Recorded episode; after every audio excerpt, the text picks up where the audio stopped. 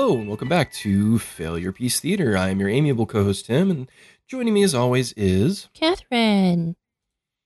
And we're back this time to discuss not our top or favorite TV shows, but our favorite films of 2022.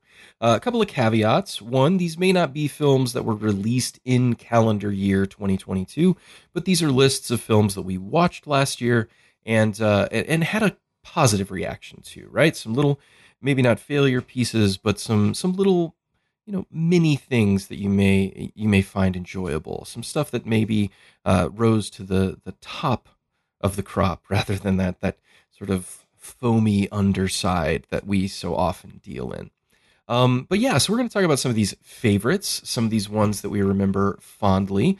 Um, no inherent organizing principle. These aren't ordered lists or um, you know, these were our favorites, just some movies that we had some really fun times with over the course of 2022, uh, which I feel in general, and, and I'm curious to see what you think about this, was a pretty good year for movies. Um, I think that's, uh, you know, not just in, in terms of volume, but we actually got some really quality films in 2022 that were released. Um, seems like Hollywood is sort of surging back to life in a post COVID environment. A lot of projects that were put on hold or were slowed down because of pandemic related issues have now been sort of released or in, in many ways a flurry of releases. There was just so much that seemed to come out last year. But uh, so i don't know if you had similar feelings about you know sort of the the state of the the film industry in 2022 but i feel like things are kind of looking up maybe? I i feel the same way. I saw so many movies this year and I was excited by a lot of movies this year and I tend to get really disheartened because years will go by and I'll be like I haven't seen a good movie in such a long time. Or you totally. know I'll see one movie and I'll be like well that's it. That's the best movie this year. Pack it in. Um that's it everybody so yeah I I I feel like I I watched a lot and it was all really good well, not all of it. Some of it was bad. No, there were definitely some stinkers, but we're not going to focus on those today. Um, all right, so I'm going to start with a a heavy hitter, so to speak, and I don't think you've had the chance to see this one yet, but I'll go ahead and throw it out there. Uh, one, Mister James P. Cameron's Avatar to The Way of Water. I keep meaning to see this movie, um, and I will. It's just the nearest movie theater. I have to take a train, and you know, I'll see oh, it. I, I really will. Take, I have to take low cost public transportation that's comfortable to go I have to, to like place. walk, oh man, no. uh, use my fucking legs. No, it's it is going to a theater. Uh, you know, it's it's a sort of ritualistic practice for uh for our family. We you know, there was a time there where most weekends, you know, on a Saturday, we would be trying to go to the movies. It certainly is not that common anymore, but we're fortunate that really about a half an hour away, you know, a, a little bit less, we have a, a, very nice movie theater that has, you know, pretty quality screens, very comfortable seating, you know, so we, we do indulge fairly often. And, and we did for Avatar. Um, we saw Avatar in the highest quality projection that we could at that location uh, which means we did see it in high frame rate and we did see it in 3D.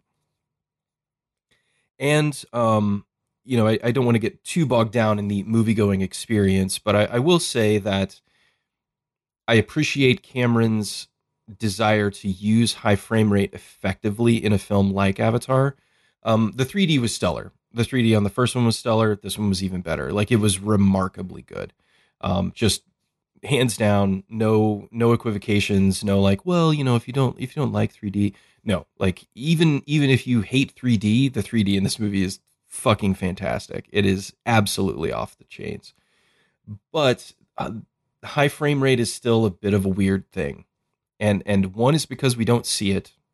Um, you know, we we you and I play a lot of video games. Video games run at 60 frames a second. So I'm very experienced at, you know, I, I, understand what 48 frame and 60 frame per second content looks like and, and I'm cool with it. I, I think his decision to limit it to the flying and underwater scenes was smart. um, because you don't need that kind of detail in a talkie scene with characters sitting next to each other. That was one of the problems with high frame rate in The Hobbit. That's what made it look fake. As much people sitting in a room in high frame rate is like way more visual detail than you need. Yeah. I think he should have gone a step farther and just done high frame rate underwater. The because the underwater sequences, the high frame rate is barely noticeable because underwater things like motion blur and all the stuff that that you know 24 frame per second film does kind of doesn't matter. Like we don't have a frame of reference for it, and so we don't necessarily think it looks weird. The flying scenes being in high frame rate still looked a little hinky from time to time. Well, it, it looked like a video game. That's the thing. It, it looked very video gamey. A lot of movies if- look like video games now, though. So and that's the thing like modern cg special effects they're that's kind of the effect that it's going to have anyway so but i would actually say check it out in in that like I, I would actually be curious to just see it in a standard you know 2d presentation um i imagine it's still going to be stunning but you know it was it was an interesting enough experience that i actually didn't you know have a bad time at that and i would actually recommend seeing it in that fact in, in that fashion if you can uh, I think it's kind of worth it because it is it is very go- gorgeous. Like the film is a visual triumph, and and it still has all of Cameron's hallmarks. The action sequences in Avatar Two are bewilderingly good, like to the point that you watch Black Panther Two and you go like, "What is happening here? Like, what where where is this difference taking place?" Um, but a lot of it just has to do with a sort of readability on screen. You're always, I mean, even though the films are very complex and there's tons of shit going on, you always know where characters are, what characters are doing, how their actions are affecting the characters around them. Like Cameron is just naturally good at communicating all of that information despite the complexity of what's going on. Um, so uh, Avatar 2 definitely sits towards the top for me. I don't know if I'd say it was my favorite film of the year. I don't think it was, but it is an exceptionally good film it's one of the best action films released in the last five or six years, easily. And then I'm I'm not talking like the John Wick style kung fu, you know, shooty punchy action. I'm talking about like big, large scale, epic, you know, action sequences that Cameron's are just top notch. I mean, they're just unbelievably good. Um, from a story standpoint, and this is where most people have been attacking Avatar 2, is that the story is pretty simple. It's very straightforward. It's a natural progression on from where Avatar 1 left off, as you would expect. But there is a significant time jump. And I would say, really, the first 40 minutes of the movie just sort of summarizes in brief what might have been the script for Avatar 2 10 years ago. Like it's it's sort of what you might have expected an Avatar 2 to be, you know, Jake and Neytiri getting together, having kids, starting a family, continuing to fight the humans or whatever. Um and all of that's like condensed down into like a 30 minute like hey, here's what we were doing and then the actual like movie starts. So what what I think people may not realize is that James Cameron has been trying to continually simplify the action storyline since Terminator 2.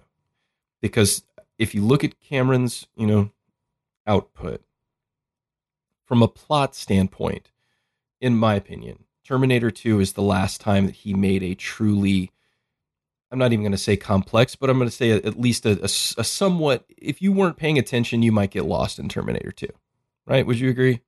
um, Like if you were just like kind of like dipping in in between, you know, Insta conversations. I I could see that. I mean, that's it is hard for me to Eg- fathom that just because I I don't know a Sure. world where there's no Terminator 2 and where you Right. wouldn't know everything about it. But yeah, I, I could see that.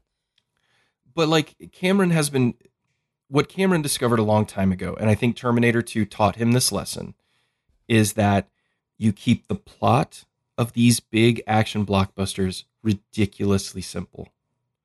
Right? So that anybody and everybody can follow along, understand what's happening, no questions, you know, no like, wait, what? Is that a wait, was that a thing? Like none of that.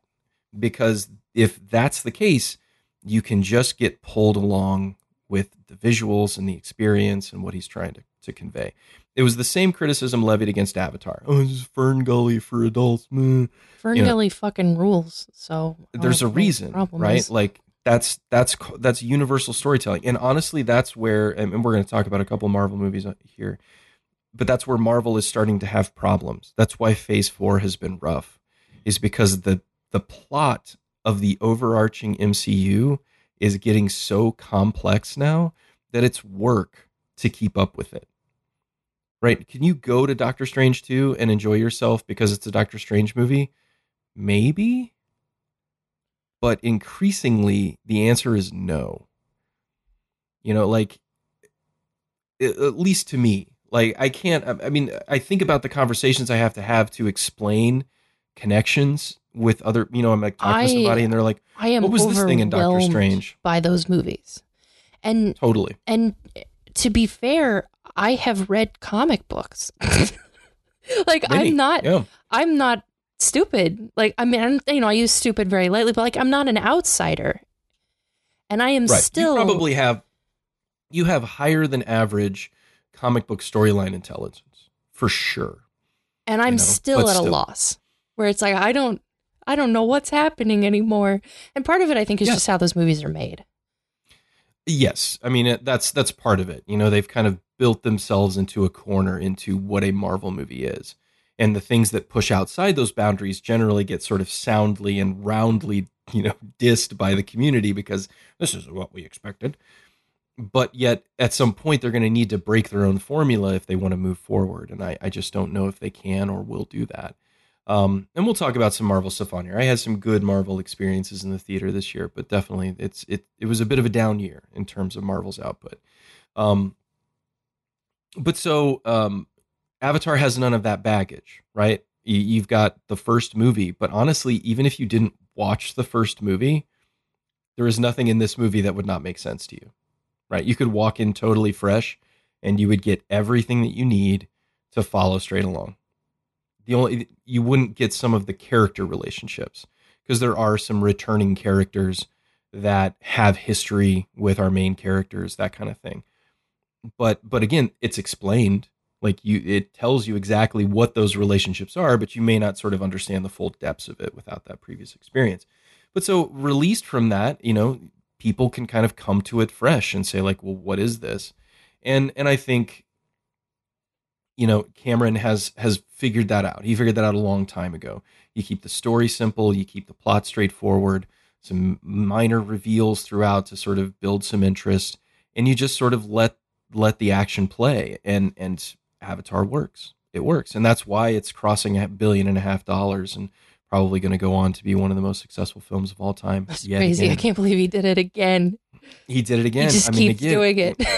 I read all I read all the think pieces like, oh, this is it. This is the end for Avatar. Jimmy Cam Jimmy Cameron's not going to be able to pull this one off. And then it's like, yeah, man. No, I mean we've said it before. We'll say it again. You never count Jimmy C out of the game yep. because he's going to surprise you every single. Who's time. in the house?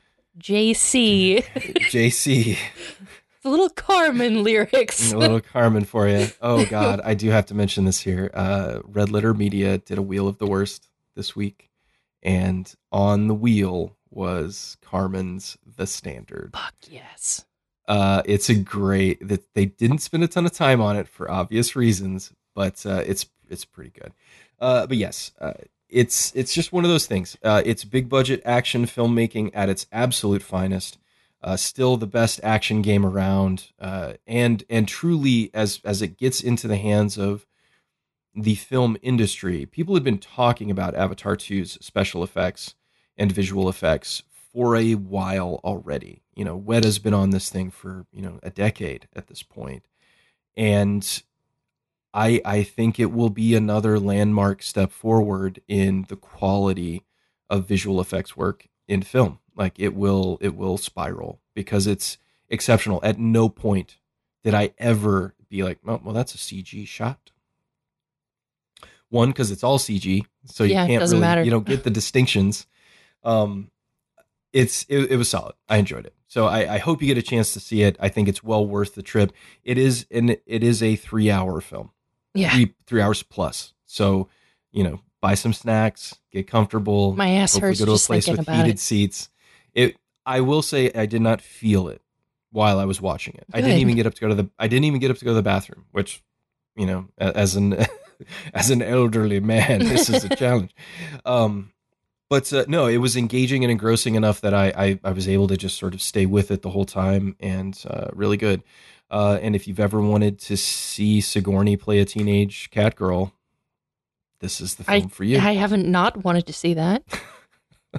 I was surprised by how much I was, by how how little I knew I wanted that, but was so happy that I got it. James Cameron just Um, reads your mind. He just, yep, we're connected. uh, all right, so that's my first pick, my first favorite of the year. Uh, even though it wasn't maybe my top top film, it was definitely up there. Avatar two, Way Water. How about you? Um, well, I'll pick another one that I don't think you've seen yet. So you did one I I hadn't seen, so I'll do one you haven't seen. I'm gonna go with Steven Spielberg's The Fabelmans. The Fabelmans. The Uh, no, I have I have not watched this. Uh, I have it downloaded. I have it ready to go, and I was actually thinking about watching it tonight. But no, I have not yet seen it. Although I, I have started watching with all the Golden Globes stuff. I've seen a lot more clips and uh, pieces in the last few weeks. Some some things that have gotten me a little bit more hyped to check it out. It was really it was really sweet. Um, I love Steven Spielberg. I I just yeah.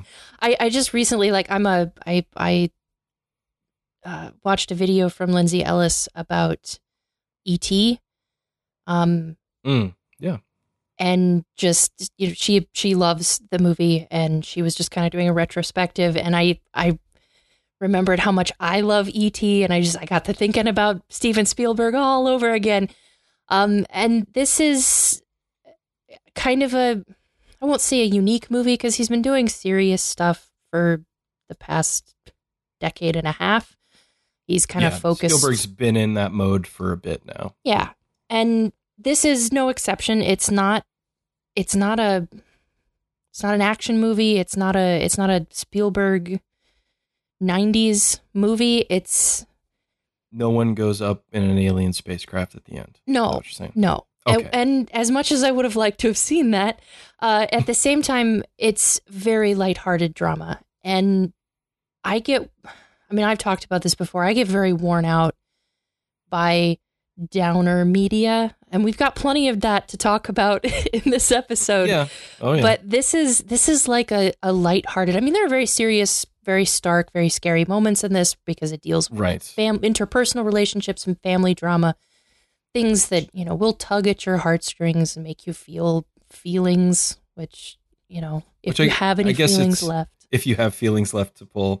Which I- I guess it's worth noting for those who may not know that this is a fictionalized retelling of Steven Spielberg's And- childhood. And I've I've um, read articles that this is barely fictionalized. Right, it l- lightly Yeah. fictionalized. yes. Like kind of all he did was change people's names. um, right, yeah, because I, I think there was something I read in an interview, I, I guess, with um, uh, Michelle Williams, where he Spielberg cried a lot just on set making this movie. Like apparently it was that Mhm. much of a a one to one of his life, and right. And Williams's performance as his mother Yeah. apparently was, she's great. was he struggled to get through that. it's very you kind of don't know what to make of it at first because it is very much a character like you can tell she's she's doing something that that you wouldn't see in a lot of modern like playing up a wistful mother like she's she's doing something that's kind of unique um so it's maybe a little off-putting at first because you're like what is this voice what is this affectation but it ends up it's yeah. it's this character it's this person and it it's very charming um paul dano I think some of yeah. Oh. Oh, God. Yeah. I have been. I watched all of his like GQ interviews and uh, going through his career when this came out, and uh, Dano is one of the most underrated, or Dano, I guess it's Dano actually, um, is one of the most under. I'm not even gonna say underrated because people obviously understand how good he is, but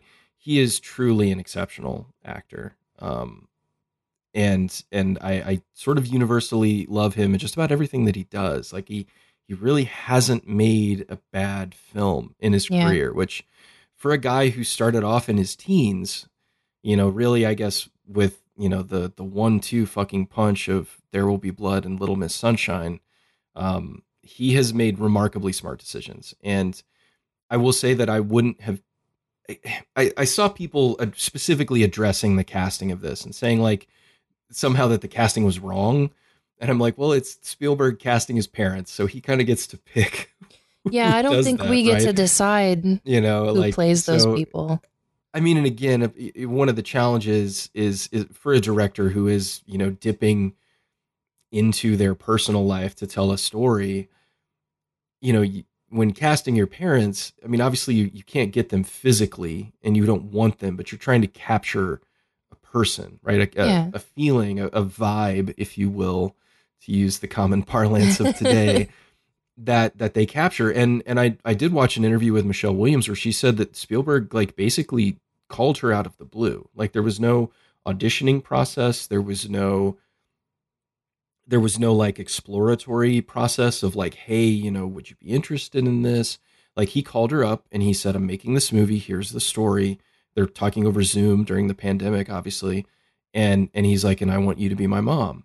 And she's like what? Like they didn't even they didn't even know each other beyond just the courtesies of, of their profession and he and he picked her so i mean that says something about what spielberg knew he wanted in his mind and, and then finding somebody to occupy that space and so um, i'm not going to get into you know i'm not going to be like that's not spielberg's mom i mean like who the fuck am i yeah. to say that you know i mean you can address their performances i know a lot of people have focused on seth rogen in this as well that he's extremely good as the as the uncle character. He, he did know? not do his stoner laugh once. Shocking. I, I know. I was I remarkably restrained. um yeah, so I mean I'm I'm I'm excited to watch it because we we actually my my son we we went on vacation, we went to Disney World and uh in, in between the recording of these these podcasts and uh, we went to the Indiana Jones Stunt Spectacular, which had been reopened, and and boy was it a fun thing. I, I remember watching it back in the '90s when we went, and had a great time then. Bought a fedora hat at the thing that I still have upstairs. And and after it, my son was like, you know, I really don't remember those Indiana Jones movies because the last time we watched them, he was probably like, I mean, at best seven or eight, probably a little younger. And so we kind of been going through them. We watched Raiders, uh, we watched Temple of Doom. And you know, and I'm watching them and just basking in 80s Spielberg, right? Because 80s Spielberg, all Spielberg is great, but 80s Spielberg is like a dude functioning at his peak of powers, right? Like Raiders of the Lost Ark is such an effortlessly good film. Like it's it seems like they're not even working hard to make what is one of the most titanic achievements of adventure action filmmaking of all time. Temple of Doom, but it, Temple of Doom is where I wanted what I wanted to mention because Temple of Doom, you know, obviously it. same. I do too. It might be my favorite. It's the worst of them objectively, but I it may be my personal favorite regardless. It's a, the one I always want to watch. Harrison Ford. It's peak like he looks so good at that yeah. movie. It is and he has dumb. his shirt off for a lot of it for 90% of it. His shirt is either torn or just gone. Yeah. so it's P. Harrison Ford. It's it's Huy Quan, which we're going to talk about later. Um, and again, it's so rare to have a kid actor who comes on screen and just immediately nails it. Immediately, right? We're talking like Elle Fanning territories, which that's another Spielberg child actor discovery. Drew Barrymore, Henry Thomas, like he's just got a feel for it. But like I'm watching Temple of Doom, and that movie is Spielberg at his most. I mean, he's like a live wire emotionally in that film. I mean, apart from the fact that a dude literally gets his heart ripped out of his chest instead of flame, it, you know, it was it was Kalima Shakti Um, but I mean, uh, very famously, both Lucas and Spielberg were going through divorces and relationship breakups at the time. You know, Spielberg's relationship with Amy Irving was falling apart, and and Spielberg had had a messy, messy divorce with Marcia Lucas. Uh, post Empire, I guess, really kind of like right after Return of the Jedi, the, their their relationship collapsed. And so it's these two, you know, boomers basically, you know, in the midst of relationship upheaval, just laying it all out there, right? And people talk about how dark and dangerous Temple feels. You know, there's no fun in that movie, which I disagree with. I, uh, that that Kate take Capshaw's entirely. She was fun. and she's so goofy and funny. She's and my just that You know, and I know this is sacrilege to say because I know everybody's like Marion. everybody Marion's loves the one. Marion. Yeah, and I love Karen Allen so much, but I love Willie. Like she's and I love saying that too. Um, I'm sorry. I like Willie's. I like Willie's. but but like I Yeah, love get that you. character so much. She's and Yeah, not and she's she's she's beautiful and she was funny and she was sassy. And no wonder Steven Spielberg married her. Absolutely. I would have married her and too. apparently happily so. Um, years later, I mean, it was you know the '90s before they actually got together, but but I, I think it was a reminder to me that one of the reasons why Spielberg is so good is that he is so emotionally connected to his work. Yeah. Right. He is. You know, people talk about Christopher Nolan being so cold, which again I disagree with that take. It's like trying to say that Stanley Kubrick is is cold. Like he's not but his filmmaking can be. Whereas Spielberg, that's that's why his films are so powerful and connective and emotional, is because he himself is an emotional open door. And And sincere. so exactly. He's he's there is not an insincere, cynical bone in that man's filming body. Like it just doesn't exist. And when he tries to go cynical, which I would say Minority Report gets the closest, even still he has to pull back at the end Mhm. and all, all the precogs are like on a island in a cabin reading reading, you know, that's and books, and I think that's you know, like why he just can't do it. I you know, think that's why Spielberg's AI is a better movie than what Kubrick's than what AI Kubrick would have made. been. Sure. I agree. Yeah. um because we needed something happy we needed some sincerity and some gentleness in that movie otherwise it would be fucking harrowing It's a brutal. um and yeah, absolutely. and in in terms of sincerity the fabelmans is you kind of want to i don't know he has this ability to make you want to live a life that you can't live to where like you Mm. you just you feel like you do you have lived this life somehow you're nostalgic for things that you've never experienced almost um Sure. the the nods to his pioneering in filmmaking making his indie films as a young man is some of the best stuff I've ever seen in a movie. Like it was it was wonderful. Um just seeing how he became who he is and how that that sincerity and that sort of artistic eye followed him his entire life. Like it you know, you don't want to say somebody's you know, you're just born with it because it's not just that. You know, you have to work to get to his level of expertise of his craft, but Sure. he was born with something. Yeah, there's a I mean at at the level at which Spielberg has consistently operated for the last 40 years. That's that goes beyond just proficiency proficiency and skill. Yeah. Um which he has those in spades. Because there have been many, many proficient and skillful directors. I mean like um you know, uh, one I, I like to look at is the director of The Exorcist, right? Um, Friedman. Proficient, skillful, talented, capable, totally flamed out on the back half of his career in terms of quality, right? I mean, not and not necessarily on you know as as or William Friedkin. Sorry, not, not sorry, I think some, somebody else. But anyway, um, you know, and and again, not not badly. You know, there's nothing nothing wrong with um any of his output, but Spielberg has just been at this level for so long that yeah, it does imply a sort of inherent quality that he possesses that many of his contemporaries did not. And You know, maybe it even is some- you know, sincerity. maybe it is maybe like it this genuine nature that he has like a like a passion that's in no way cynical. Right. I mean, and, and ultimately, that's what film as a visual media can do better than just about any other media is connect emotionally with an audience. and and Spielberg at the end of the day may be one of the directors that is some of does that better than a lot of others. You know, perhaps the best. And um, you know, I I find his work to be pretty thrilling. Um, you know, he even I mean, and and I, I know we differ in opinion on this one at all, but he turned Ready Player One into a fair a fairly decent movie. He's the only person who could. And no one else could have done that because that book is garbage. Yeah. like hot garbage.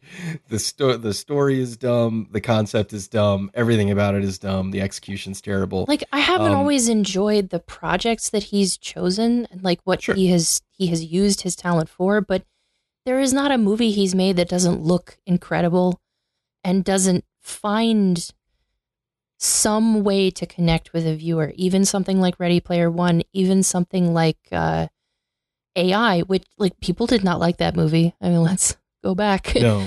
people did not respond well to that. Um, but he still finds some way to make it not just approachable, but special. Yeah. And and I I agree 100%. Nothing Spielberg has ever done has felt purely work for hire. Like I Yeah. just I just did this because I need to make a check. Everything and he's I, I guess it's he's a director that's been in a position where he can be that selective about his projects. Not everybody gets that choice. But uh, yeah, so if if the Fabelmans lives up to that and is capable of sort of connecting emotionally while conveying the story about how film and and making film has changed his life, then I I have to watch it. So that one will get bumped. We're, we're gonna watch that one pretty soon. That little Gabriel LaBelle fella is adorable. I Nice. I just his performance is great. Got to call out a young person doing a good job. And you know, again, if there's one thing Spielberg has proved that he is, uh, you know, a multiple level threat at is he's also a director that's fantastic at working with actors. Yeah. Um, which you know, not every director can do, but apparently he can. So, all right. So, The Fabelmans, definitely one to check out. Should be hitting video on demand if it hasn't already. Um, you know, just a, another sort of Spielberg classic, uh, which I will throw in there just as one final coda to that. Uh, we did watch his version of West Side Story this year. I I didn't put it on the favorites because it's West Side Story. I mean, of course Yeah. but his version is exceptional. Like, Of course. um, it's the the dance hall scene when they're all in there doing the the first initial dance and they all meet. There's a Spielberg wonder at the opening of that thing that is mind blowing. Like I don't know how they did it because it's it it comes in through the doors down a hallway into the gym. I think there's there's a fairly significant dolly, then it pans up, then it cranes over the group, back down into the group, follows them dancing, and then terminates by going out the same set of doors that you came in. Nice. It's crazy. Um just remarkable. Like Spielberg's an, an incomparable filmmaker at this point. Everything he does is important even if it doesn't find commercial success, which unfortunately the Fabelmans did did not as far as I know. But uh, okay, so uh, another recommendation from me is actually going to go uh, a little bit more cheap, a little bit more tawdry, and that is Scream Five. Um, Screamo Five O. Um, a an, an ostensible reboot of the franchise. We introduced some new characters, some fresh blood into the town of whatever that town is called. West Westview, Westfield. I don't remember. Doesn't matter. Um, I, I'm not going to talk about this one a lot. Uh, I think it's it's a clever enough way to handle the Scream. You know where Scream can go from here and sort of sort of keep it alive. We are getting another sequel this year. Apparently moving to New York City for the first time, which will be kind of interesting, I suppose. Um, mostly, I wanted to call this one out because I think it's elevated by the presence of Jack Quaid, uh, who is rapidly becoming a favorite actor of mine. Uh, I love him on The Boys. I adore him as Brad Boimler on Star Trek Lower Decks, uh, and and he's very good in this. Uh, he was great in Scream Five. Many people are. It, it's it's the legacy sequel thing. You know, we've got David Arquette, we've got Courteney Cox, we've got Neve Campbell, all the you know the biggies all come back to play their part, but it really is about this new crop of characters and how they're dealing with you know the the threat of Ghostface. Um, but I was I was surprised by it. It's on Paramount Plus now, I think, so easy to get a hold of. uh, but just good. It was it was good, um, and I haven't really felt comfortable saying that about a Scream movie in a while. Um, so, you know, if, if you like the Scream franchise, watch Scream one, then maybe watch Scream two, skip three and four, and watch five, and you'll be good. Hmm. All right, next up from you. Let's see. I'm looking at my list here. I don't know if you saw it, but uh, the most recent All Quiet on the Western Front. I did not. Um, it is. It's great. Uh, I know. I mean, this is not like a new thing. They've made films out of this book before. I've never read the book um, because that wasn't required reading in school here. Mhm. um, I, I may. I think I read it when I was high school And age like, to be honest with you, I don't think it's a book that I would have enjoyed because I don't like reading about war. I just, I Mhm. I just find I find war movies to be very difficult to watch. Um, ironically, one of my favorite war movies is a Steven Spielberg movie. It was Saving Private Ryan. I love that movie. Shocking. Um, yeah. yeah, like what a surprise. Uh, but this this film was beautiful. Like, it, but it's it's definitely hard to watch. I mean, it's um, World War One sucked. Like it sucked a lot. And we know that. We've read Yeah. about it in history books, just how awful it was. But something about the kind of claustrophobic nature of the way that this movie was made um, and how closely it follows the main character and how you, you experience things really through him. It's so much more horrible. Um, Yeah. so it's not like a, a light weekend watch. It's more of a prepare yourself a bit. Like if you're feeling a certain way, sit down and, and watch it. But it, it was great. And of course we watched it uh, you know, in German. So we didn't do the English dub. I've heard the English dub is pretty bad. Um Dude, mo- almost every Netflix English dub is garbage. Like It they just must spend much. zero dollars on it. They're all Yeah. fucking terrible. Yeah. so I, I definitely wouldn't recommend that. But the the uh, the original German it was it was great. Um, but it's it's not a happy watch. So No, in that no. regard, I I you know if you want to watch something that's lighthearted and fun, maybe don't watch this. Uh, but it was beautifully shot. I mean, it's it's it's very it's very sparse. Um, and like I said, the the main takeaway that I had visually was that it's very claustrophobic, which of course was like a characteristic of World War One. It was Yeah. I mean, in the trenches, Close quarters. through close um, quarters. and yeah. you really do feel that uh, the trench scenes are particularly good. But yeah, I, I really enjoyed it It's awesome. for being a Netflix release. I, you know, Well, yeah. I I don't expect like high quality with Netflix movies anymore. Um, Safe, but this- safe bar to try and clear. Yeah. this was really good, really good. Awesome.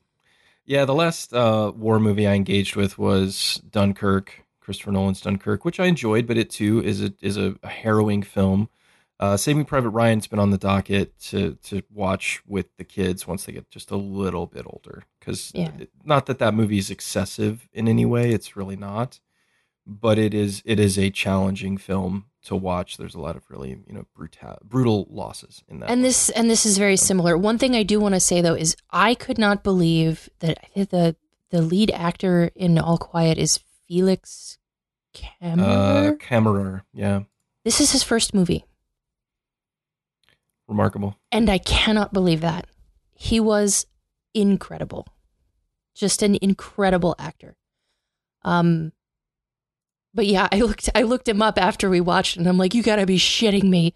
He's never been in a movie before. Like he's been in nothing. I mean, no I TV, mean, in some no cases that theater. probably helped because you know he's he's just as raw and fresh as, yeah, he was as uh, the the greenhorn. lad was. So that's awesome. That is definitely I've added it to my Netflix wish list. We recently downgraded. We just haven't been watching Netflix stuff very minimally, and so It's we hard to downgraded to, like the base plan.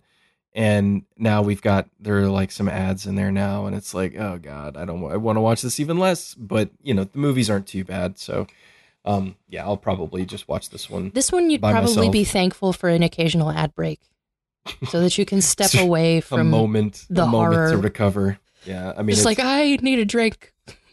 Yeah, give me a second. Uh, all right, so that's All Quiet on the Western Front, available streaming now on Netflix. Watch it in its original German and just do the reading. Uh, you'll Yeah. probably enjoy it. You know Um, how to again, read. Netflix dubs are terrible. Don't Yeah. Use them. Uh, all right, so uh, another one from me uh, before we get into man, I was a real basic bitch movie watcher this year. I gotta say, I didn't I didn't push the boundaries of taste or anything most of the time. Um, but one that I can dispense with relatively quickly that again, unfortunately, you probably haven't seen yet. I think we're we're building to the ones that we have both seen together is Top Gun, a Maverick. Um, I saw a screenshot of the part when Val Kilmer shows up, and I started Yes. crying. that I scene don't Know if I can handle that because I just it's love Val so Kilmer. good. It's so good. Um, shockingly good how they handled that. Um, okay, so number one, first thing I'm going to shout out about Top Gun Maverick, directed by Joseph M. Effing Kosinski. Joe, remember the name, kids. Joe Kosinski. Do you know what Joe Kosinski directed? I do. Tron Two, which is the best movie that none of y'all have seen because it's the best. It's so good. But then he made Oblivion, which was his original idea with Tom Cruise a few years later. Apparently, they liked working with each other. Tom Cruise notoriously likes to surround himself with the same people for all of his projects. Um, so he brought Kosinski back. They've been working on this. Kosinski pitched the idea for the film to Cruise uh, apparently back in like 2016 or 17. Uh, obviously, he was busy with Mission Impossible stuff, and then finally, uh, they were able to work on this. I completely understand why Top Gun Maverick has been as successful as it is, because it is one of it. You know, like a lot of other films we saw this year, is a bit of a return to a type of filmmaking that we haven't seen consistently for a long time. And in this case, that is the 80s action blockbuster. The people who made this knew exactly what they were doing and exactly the tone that they wanted to strike. And they hit it on basically every level. This is a this is another, you know, legacy sequel. We've got but rather than Tom Cruise being the cameo who comes in and then gets like murdered or something, he's you know the, still the main character. But we are definitely building a, a cadre of younger actors who can come in and sort of either supplement or you know they could they could continue making these movies with these characters now. Uh, it's the rare action blockbuster. Like we recently rewatched the original Top Gun, and the original Top Gun is is a great movie. Like Tony Scott was the action director Rest of the in peace. 1980s. R.I.P. Tony S. Just the best. But that movie is sparse. Nothing happens in that Yeah. movie by modern standards, right? There are like three aerial dogfights, then Goose dies. Spoilers, sorry.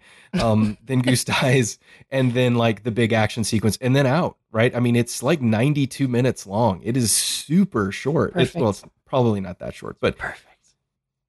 so this one is layering on complexity but the thing that it does extremely well is that it's it's really got sort of one thing that it's building to and everything is about building to that. So there's this really nice sort of propulsive quality to all of the scenes. The scenes are edited flawlessly. Like this movie is edited so well which is probably a function of how much aerial footage they were constantly cutting in. And there's really you have to use that stuff in small pieces right? Because most of the aerial footage, you know, you're grabbing as actors are like trying to act inside of these planes, and it's it's a I can't imagine the nightmare of editing. Um, you know, some stories have come out now that basically when the actors would go up because they they set it up, they're all flying F-18s. The, there are one seater F-18s and there are two seater F-18s, and they basically rigged a bunch of the two seater F-18s to look like one seater F-18s and and so they would put these actors in the back seats of these F-18s, and then the pilots would go up and actually do all of the maneuvers they needed them to do, and then the actors were basically pantomiming and reacting, and but like they had to film themselves. Like there was no cameraman. So they had like cameras set up in the cockpit. They were responsible for turning them on, responsible for their makeup, getting all their gear on. Like there, that was just them up there with a pilot being like, all right, we're going to execute two 360 spins, get ready, and then like go. So just like crazy amounts of, of, you know, quite frankly, innovation and how they're getting this footage. And it just, it's, it's incredibly energetic. It's incredibly spry in terms of the narrative. It just keeps you moving. And goddamn Val Kilmer shows up and fucking kills it, even though the dude can't speak. Val Kilmer says one line, one, oh. and it is crushingly good. It's it, oh my god. Anyway, um, yeah, Top Gun Maverick. If you haven't seen it already, if you're one of like the eight people in the world that haven't seen it, or the eight people in the United States at least, I guess I don't know. Um, it's it's well worth it. It's a great film. It's fun. It's extreme, extremely well acted and directed. Um, the aerial footage is stuff that we haven't seen anybody go out and do this without CG in forever, and that is one thing that I'm I'm shocked by. I'm there is CG all over this film, but it's background work, it's subtle work. You know, there's no like two CG airplanes dogfighting each other in the sky. You know, like stealth or some bullshit. You know, it's it's very good, and it just sort of piggybacks on, emulates, and then surpasses that concept of the 80s action blockbuster that is so sort of firmly rooted in our cultural consciousness here you know that it's it's a really excellently done film. But here's the thing. What i hope is that when joe kosinski finishes top gun 3 or whatever he's working on now that disney goes to him. They're like hey joe you directed a movie for us about oh 10 15 years ago now. Um, it was called tron 2 right and you know, people didn't see that one very much, but it's kind of got a little following now. You know, our Disney Plus numbers on it are pretty good. Would you be interested in directing a Tron 3? And then Joe Kosinski just like arches his hand, arches his fingers and he's like, "Finally the plan has come to fruition." I would enjoy that. I that's what I I, would hope. also like for him to make that black hole movie that was teased in Tron Legacy. Apparently when Black Hole fell apart, this is what he started working on. That Hmm. this this was where he went after the Black Hole movie dropped. Did you see the the Netflix movie that he directed, Spiderhead? Uh Spiderhead. Yeah, I saw a little bit of it. We watched that. Yep. It was well Heard it was directed. I mean, it was it was attractive. Right. Um, He's I like mean it, it's a good looking movie.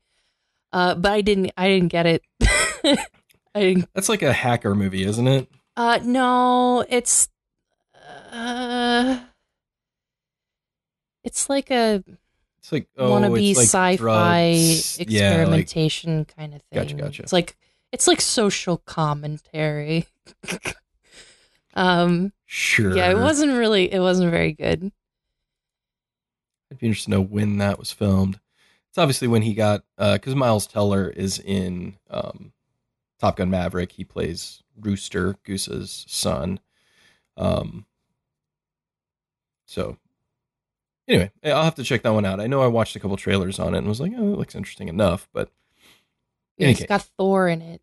That's Thor, right? everybody loves Thor. Yep, except Okay. for Thor four, which I guess we can talk about Thor, Thor. Let's talk about the Marvel movies this year. We got three. We uh, early in the year we got Doctor Strange and the Multiverse of Madness. Uh, thumbs up on that one. I love Doctor Strange though. I'm sort of like my my top three Marvel characters are weird. My number one is Iron Man, but I loved Iron Man well before Robert Downey Jr. came along and made him cool. Um, but uh, Iron Man is my number one Marvel character. My number two is Doctor Strange, without a shadow of a doubt. And they may even fight for supremacy periodically. Um, like those, and then we get into a couple, you know, some some X Men characters after that. But those are my two like favorite Marvel characters, and I I think Benedict Cumberbatch is a fantastic Doctor Strange. I Well, he's a he good just- actor. he's a good actor. I think he's a he's a nice match for who that character is and and how that character operates. I think his sort of like snarky asshole approach to it is is pretty solid. Um and he gets to Doctor Strange all over Doctor Strange. in that movie. Like he's in nearly every scene and he's very good. Um, it was also directed by Sam Raimi, so That's pretty much the only reason that I want to see it, and I will at some point. and you should because it's more Sam Raimi than I expected it to be by a huge margin. I expected them to be like, okay, calm down, Sam. But no, it seemed like they were telling him, no, no, Sam, do more of those things. And that made me happy. Uh, the final battle and how that's approached, uh, which I, you know, I won't spoil here, but is is one of the most uh, Raimi things that could have been Raimied in that film, and it just Raimi's all over everything, and it's pretty solid. I wish it had gone on longer. Um, but yes, so Doctor Strange 2, I, I was it was probably my favorite of the Marvel films released this year, but that was not a high bar to clear, unfortunately. Um, but it's it's very good. I've watched it multiple times. My kids love it, which oh, as as a as a comic book loving dad, it's just you know, it's like the Grinch. My his heart grew ten sizes that day when my kids are like, "Why don't we watch a Doctor Strange movie?" Be like, "Yes, yes, we should." Aw. Um, but uh, so uh, very good. Um, it has issues with its villain. Uh, a lot of people did not like that direction, especially given some of the other things that had happened earlier in Marvel Phase Four. I, I think it's fine. Like I, I think the story, uh, the overall connective story between Doctor Strange and other Marvel movies, those connections are like the weakest things in this. But there are some really cool moments in it. Uh, one I'll spoil because it was in the trailer because they couldn't help themselves. But Patrick Stewart is in this movie, oh, playing the character that you would expect him to be playing. But instead Yeah. of being in that dumb silver wheelchair from those fucking movies, he's in his yellow floaty wheelchair Ooh. from the animated series. and it's very cool. Um, now, where they go with it, probably not as cool as you would hope. But the fact that that shows up and they even do the little like animated like when he shows up is like there's a piece of me that will always respond positively to that, and there's nothing. yeah, that anything pushes can- my buttons. yeah, there is nothing that anything can do to stop me from loving hearing that little sound as a guy in a yellow floaty wheelchair rolls on the screen. is just I'm always gonna be like, yes, more of this, please. Um, so it really hit some good things, very Sam Raimi esque. Um, I hope they they allow him to to come back and do some more Marvel work because I think that's the kind of like directing juice that Marvel kind of needs at this point. They just they need something to sort of like give him some edge, and that worked for me. So Doctor Strange two, highly recommend It It was my favorite Marvel movie of the year. Uh, we did get two others, however. We got Thor four, Purple. or, Th- or Thor four, uh, or Thor Love and Thunder, uh, which has been much maligned by the MCU community, if you want to call it that. The the rampaging neckbeards in their The basements.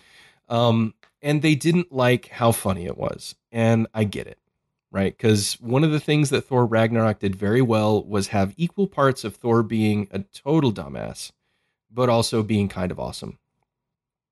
This one was more of Thor being a dumbass than being awesome. And I, I get that that people felt that there was an imbalance there but it's you know calm down you guys like i i'm, I'm sitting here with a copy of uh, journey into mystery with thor from 1965 right next to me and um thor's really goofy like thor's a goofy ass character man and he's been goofy from the start um Wasn't like, this Thor movie directed by Taika Waititi? this is the second one directed by taika waititi So, like, yes. what do people expect? That he's a comedy.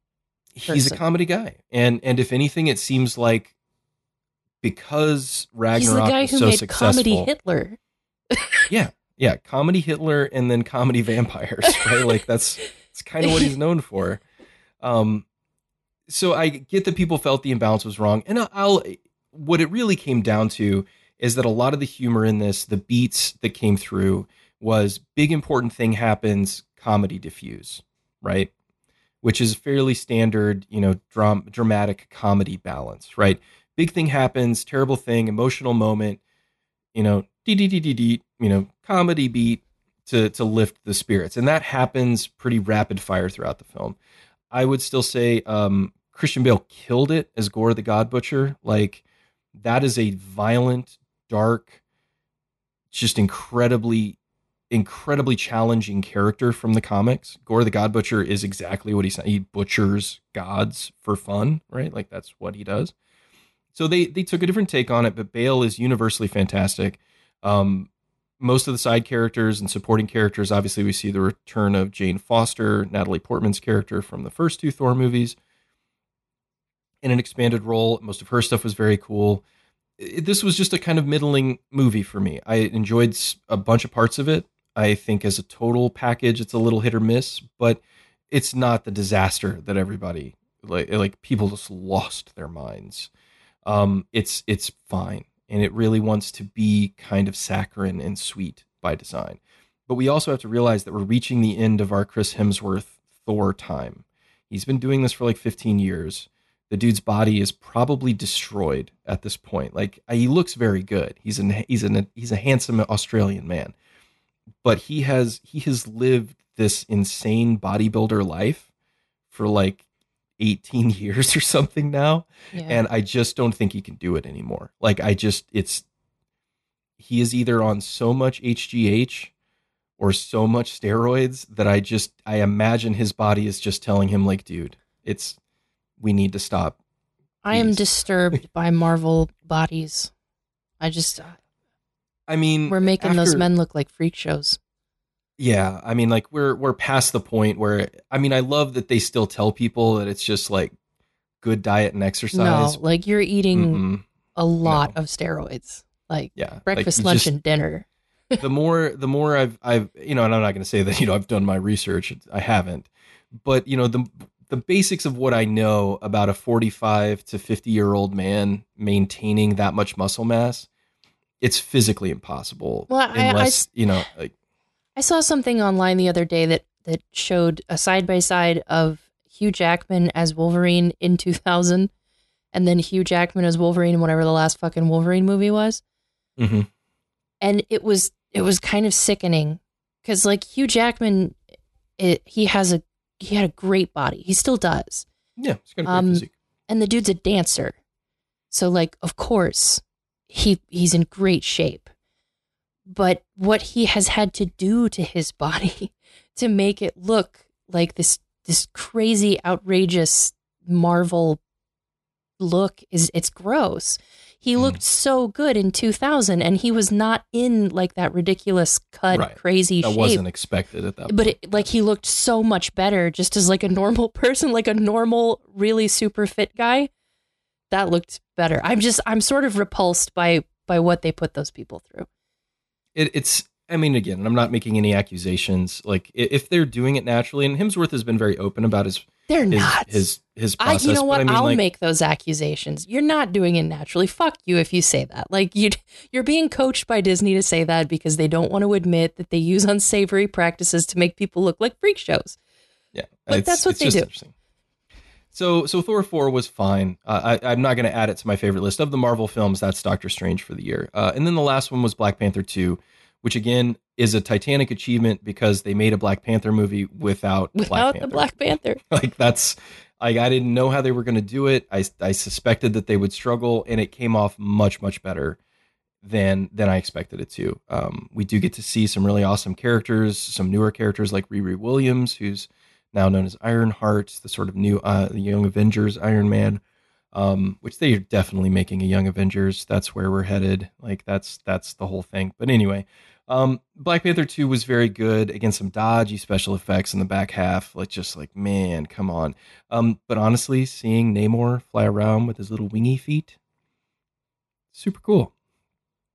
Um, I, I wish they would have pronounced his name consistently because he was Namor in some cases, Namor in other cases, Namor in other ones. It's like which which is it, you guys? Like I don't. Understand. We're not sure. Um, yeah, we don't know. But uh, all of that stuff was cool. I was not expecting to see sort of, uh, you know, Namor the Submariner making his way into the MCU at this phase. But I'm I'm happy he's there. Um, so a very cool thing, and and a, another movie in the Marvel universe that sort of succeeds because it has a tone that's a little different. There's an overall melancholy to Black Panther 2 for obvious reasons that they just sort of don't they don't try to dispense with and move on from. They just sort of wallow in it in a way that feels entirely appropriate. and it's one of the and it's a movie that has a sort of thematic grasp of how you convey and process grief on film, and that is not a thing that you generally get in one of these movies. So um, I thought it was very successful at at what it set out to do. Obviously, it it still has Chadwick Boseman looming large over the proceedings. Um, I, I think it might have. I don't know. I don't know if it's worth getting into that, but I know that Boseman's family felt strongly that they should just recast the character to not end T'Challa as a character in the MCU with Boseman. I understand why the filmmakers didn't want to, but at the same time, like T'Challa is a sort of essential pillar of the Marvel universe, and you know that character has a lot has a has a big role to play in in the future of that. So I think they've set up some stuff to make sure that the Black Panther as as a character exists and will continue forward. They obviously do that with this movie a bit too. Um, but yeah, just just some things about that film kind of held it back from being my my top top. But uh, certainly, if you were a fan of the original Black Panther, I think it's it's worth a watch. And and even if you're not a big MCU person and you just kind of came to Black Panther as a fun action movie and enjoyed it, there's there's enough here that I think you can can kind of get something from it. But so my favorite MCU movie of the year, Doctor Strange and the Multiverse of Madness, um, with uh, you know the other two slightly behind, but you know didn't work as well for me as Doctor Strange did. All right, next up. Um. Okay, well, I know you didn't see this, but I hope you watch it. The it's another Netflix movie. Netflix has had a few Damn it. good ones, uh, Yeah. and that is Troll. Uh, no, this one is. Uh, we've briefly talked about this a couple weeks ago, and so I added it to the watch list, but I have not watched it yet. So, what is I- Troll? It's uh it's a Norwegian movie. Um, Oh, oh, I see. No, I'm just kidding. I, yeah, I mean, I would not have even. The thing is, my partner is the one who comes to me with these movies, and he's Right. like, "We should watch this. It's called Troll. It looks fun." Um, but yeah, we watched the trailer for it, and it was going to come out early December on Netflix, and we thought, "Well, this will be funny, if anything." And you know what? It was actually really good. I've heard very good things. Now, I, I Um, certainly did watch the found footage. What was that? Troll Hunter. Yeah. uh, that movie that came out Which that's back funny, in like too. 2016, which that's a fun one too. But I assume it's sort of treading similar ground in this some way. this is um this is a bit a bit lighter fare this and it's it's definitely an action movie it's definitely a monster film um but it's about a a young woman who uh what does she do for a living um i think she's a paleontologist Okay. and she kind of gets roped into helping the Norwegian government with this weird disaster that occurs. Basically, they awaken a troll and they don't believe that's what it is. And she has to convince them because she grew up with a kind of kooky, crazy dad who used to teach her about Norwegian, like Scandinavian Nordic mythology of trolls and their origin in the mountains. And so she understands what it is and she has to convince the government that it's a troll. And it's kind of ridiculous, but it was it was actually a lot of fun and it's it's a little bit heartwarming because it's got a bit of a father-daughter story in it. And it was cute. I just I came away from it like, wow, I did I really enjoy that movie that much? Um of course, you have the option to watch it in a really bad English dub, but Of you should watch it in Thanks, Norwegian with subtitles. Um, but yeah, it and it apparently it reviewed pretty well. Um, it has kind of its standard plot. I mean, it's not doing anything exciting with a monster movie. Um, I like that it goes a bit sympathetic with the monster. I always like when monster movies do that. hmm I don't Thanks, know Guillermo. why. Thanks, Guillermo del Toro. I know, You like I us. just, Just let us I- hate monsters. Damn it. I, I just, I can't do it anymore. I just, I love the monsters, and the troll is kind of lovable. I mean, sure. yeah. Um, and it's it's definitely ridiculous, and it's it is really really funny how the movie sort of centers the entire world on Norway because I mean that's how it is. You know, you make a movie that's within a country that's much much smaller. It has to seem like it's a very very big place. Mm-hmm. and Yeah, oh, so totally. that was that was really interesting to see because you know I I watched so many dumb American movies, and uh, I I I've liked expanding my horizons a little bit. But yeah, it's it's actually quite fun. It was a fun movie, and I I have no regrets watching it. But don't expect Oscar winning anything. Well, sure. Yeah. Um, no, this is definitely on the list for me too. Um, and and it's one that I I want to to watch. Um, like I said, I, I enjoy the mythology of the troll from that region. I think it's a really cool. You know, it's it's sort of like um, elves in Iceland, right? Like it's just it's an interesting part of the cultural heritage that sort of still persists. Yeah. And um, yeah, so that that in of itself is enough to sort of get me in the door. So with that recommendation, I, I will I will definitely check that out. Oh, and Billy Campbell's in it. What? Billy Campbell's in it. Yeah, and and guess what his character's name is? Uh, Cliff, David Secord. Dave Secord, even Yeah. better. I'm like, holy So shit, good. it's Billy Campbell. Yay. That's awesome. Oh, I'll watch Billy Campbell in anything. I'll throw I this mean, back like out here. It's a it's a fa- small thing, but I just Sure. oh, got so excited. Uh, I'll throw this back out here. It's a favorite movie podcast, but just since we're chatting about Billy Campbell, um, his Hulu show, uh, Cardinal, it, it was a apparently it was a Canadian uh, murder mystery show. There's like three seasons. They're super short seasons, like four episodes each. It's like four mini movies. Um, but his detective show, Cardinal, is fucking great, and he is great in it. Oh my god! Um, find that show, watch that show. Great police procedural Nice. he's fantastic. It oh, so good. Cardinal, uh, based on a really solid book series from uh, by a Northern Ontario writer, by all accounts. Uh, super good, man. I love it. So yes, Billy Campbell, more Billy Campbell, please. Put Billy Campbell in everything. Put Make him in another all the Rocketeer- Norwegian movies. Make another Rocketeer movie, you fucks. God damn it. Make Norwegian Rocketeer. please. Put it Yeah, on That would be a fun spin. Uh, all right, so that's Troll. Um, I'm gonna hit a couple of let's let's talk about some horror movies. Um, I'm gonna hit a couple here that I don't know if you've seen or not, um, but I just want to comment on them real quick. Uh, one is Smile, um, which man got a lot of fanfare. People went kind of nuts for Smile, like really. It was Really that viral on it. marketing campaign. I guess I, I don't know. Um, I eventually checked it out. It did show up on Paramount Plus. I was like, okay, I'll, I'll watch this. It's fine. Um, that movie is It Follows, but Oh. with a monster that makes you smile instead of have sex. Ah, Um, you well, might that's not as fun. have sex after smiling, but it wasn't the point. Um, it's uh, I I it's really trying to do something with trauma.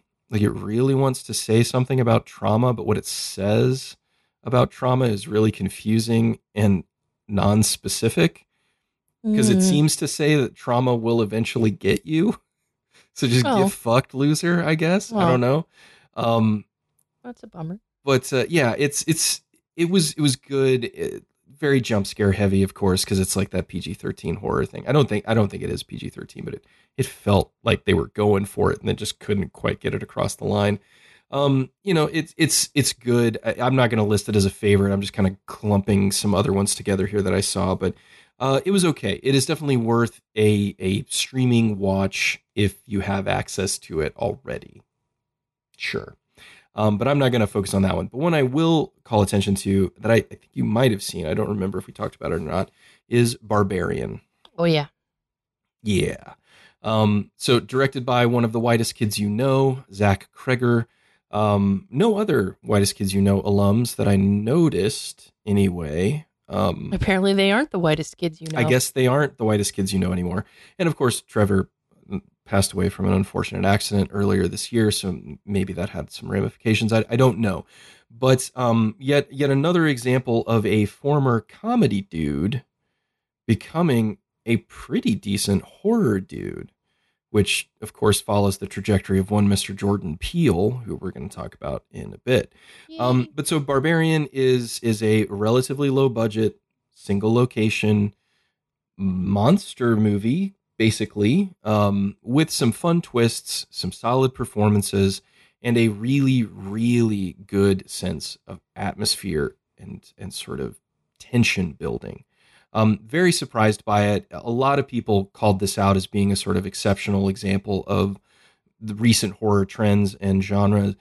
I, I was pretty impressed by it. It's it's probably going to be one of my favorites of the year. Um, aside from the whole like weird mid movie switch where Justin Long appears and then he's got this whole thing going on, uh, solid flick, uh, very good. So, uh, what were your thoughts on it? Um, I really enjoyed it. It it did go a bit heavy handed with the the message in the end. Yeah. A bit. And it's really only that final confrontation stretch. Yeah. Where it, it felt like, okay, I get it. Bad. He's he's bad. a bad he's a bad guy. Yeah. um that was the only thing that stuck with me that I didn't enjoy about the movie. Everything else was fantastic. Uh yeah yeah, I really enjoyed it. Yeah, the um, end I of it is really just that SNL sketch that goes on for just like 30 seconds too long. Like they just they're in the joke and they're enjoying the joke, so they just kind of let it ride for just a hair longer than they should. And that's that's kind of the ending of that movie. It's it's you may not feel that way. It's pretty earned in terms of how everything breaks down, but but yeah, it's just kind and of. I I especially enjoyed Bill Skarsgård. I just yeah I I love him. He's got another movie coming out. They just released some screenshots for some kind of John Wicky style action thing, and I'm like, yes, I will be there for that because yeah. I'm kind of enjoying him and everything. He Skarsgård carries most of the tension and potential for horror for the first act of the film. Because you think that everything's going to center on him being like evil, and then the film twists, and then it twists, and then it twists. And and you end up sort of having a lot of sympathetic feelings for him and his character. And yeah. and that's that's hard. That's that's a hard road to play where you have to seem menacing but actually be not menacing at all. And that's that's really that's really cool but i am i am not in any way excited about a crow remake no but if i am interested to see yeah. bill skarsgård as Eric Draven. I'll watch that. That's very yes. exciting. Don't you mean Ash Corven? Don't you want? Don't you want Ash Corven? uh, yeah. No, I, I again, The Crow. If they do continue a pace with this this remake, um, yeah, they're going to have to do something. Obviously, it, we can't stop you know? it. So No, somebody wants it to happen. and honestly, you know, if James O'Barr needs a payday so that he can just rest comfortably in his little Michigan home or wherever he lives now, I'm cool with that. Just give yeah. the guy a check and try and remake his movie. Let him let him John Carpenter himself into, you know, retirement. I'm good with that. Did you see uh, on so, Twitter where John Carpenter called himself Grandpa Horror? Yeah, because he just had a grandkid. That was adorable. He's that yeah, was so sweet he's really cool. I really want to one of the streaming. I don't need any more streaming services for fuck's sake, but one that I've really wanted to think about swapping out for is is Shudder because apparently they're doing so much cool shit over there with yeah. curation. I, I, really need to to at least try it out for a couple months. Um, I watch enough yeah. terrible horror movies that it would probably be worth my time. Same, yeah. At this point, yeah. But yeah, um, I, I, saw that the other day and I was like, oh, that's yeah, precious. So good. Uh, so so that's definitely up there um, for me for the year. Uh, another, I, I guess we can talk about it in terms of horror. It's not really a horror film, but um, this was a relatively light year for Stephen King adaptations. Um, not that they didn't yeah, come out. we fuck? had that. We had that stand. we had the stand miniseries, and um, you know a couple other minor things here and there. But it wasn't like a big Stephen King year, which you know obviously with the proliferation of it that caused an explosion of you know Stephen King properties to get made and stuff. But one that kind of snuck in on Netflix that I wanted to call attention to because I really enjoyed it was Mr. Harrigan's Phone, um, which this released. People talked about it for like three days, and then no one talked about it again. But this is an adaptation of a short story, well, really the longest short story, or one of the longest short stories from his recent short story collection, uh, It Bleeds. And it, the premise is, is pretty cool. It's about a young boy who basically becomes a reader for an aging uh, millionaire, wealthy man in his town. Uh, his eyesight is starting to fail, but he loves to read. And so he has this young boy. He hears him reading at church, like doing the scripture reading, and is impressed by his, his diction, and then has him come and read books to him in the afternoons. And they develop a kind of relationship, as in Stephen King stories, the elderly generally do with children.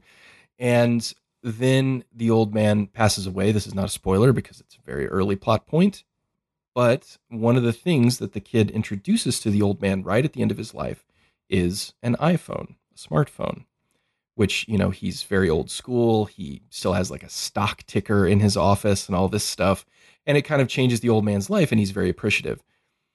Then some other things happen, and let's just say that the phone winds up in the man's pocket. He drops it in there at his funeral, but then the boy receives some messages from it for significant moments in his life. It's a great um, setup.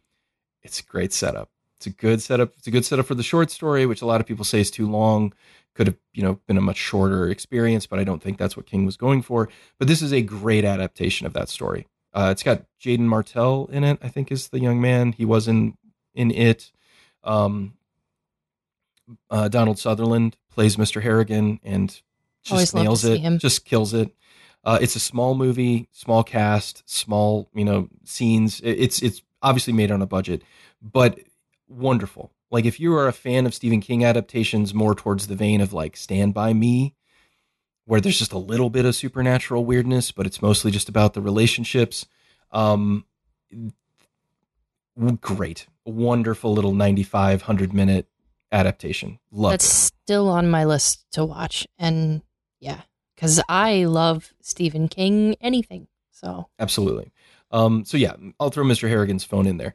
Uh, so let's talk about really probably the best horror film, if it can be called that, of the year, uh, which is of course, Nope. Nope. So good. Um, this is one we have both seen. You had you had been hounding me a bit, rightly so. You needed you need to watch Nope, so I, I had it uh, set aside some time last weekend and uh, or weekend before that, and and we we watched it, uh, my wife and I, because my wife, who is not a huge horror fan, like she just is, it's not her genre, but exceptional entries in the genre she is always down for, and so you know she loved Get Out. We have not watched Us, which I know is a blind so spot. Good. I just I heard such mixed things about it. Oh, it's good. And then Tim Heidecker's in it, so I'm like, wait, what is that? Um, but I I I'd heard really good things about Nope, but she loved Get Out, so I was like, let's watch Nope, let's see what it is. And she was very the from the start, she was like, wait, what is this? And I'm like, I really don't know. Like, I kind of have some suspicions, but we both adored it. It was wonderful. The performances are killer. Daniel Kaluuya, Keke Palmer, amazing. Michael Wincott, Jesus, I know. Like, did you know God. he was in it? I did not. Yeah. I did not. I didn't I, say I, anything because I was kind of like hoping that you didn't. when he popped up on screen, I was like, "Oh yeah, I think I did see a glimpse of him in one of the trailers, but it had so totally good. slipped my mind." And then there's Michael Wincott sitting behind the camera. I was like, "Oh shit, yeah, this is the greatest movie of all time." Um, you know, just uh, Keith David. I mean, Jesus, jeez, uh, uh, killer, killer, killer. I I told you this, but maybe now that you've seen it, you'll I can get your read. But Daniel Kaluuya was doing like the best son of Keith David impression. Mm-hmm. Like, because yeah. I've seen him in other roles. And it's not like that. And it's he's not doing like something that. very specific. Yeah. It was amazing. I mean, um, let's not um, forget Daniel Kaluuya is British. like, yeah. He's not American. He's he is a British actor. Um like I just I love when people are cast as like father, son, mother, daughter, brother, sister, and and you know those actors they're not related in real life, but somehow they find a way to like echo or pattern. I I'm always amazed when actors can do that. Yeah, and and he definitely does. I mean, he, uh, you know, the basic premise, if you are unaware, I, I doubt you are at this point, you know, dear listener, is that this is a ranch owned by a group of people who train horses for Hollywood screen, uh, for screen use, and, and to be, uh, you know, animal actors. Um, who have ties to the very early film industry. Again, Peele sort of you know pulls from his knowledge of the the development of film.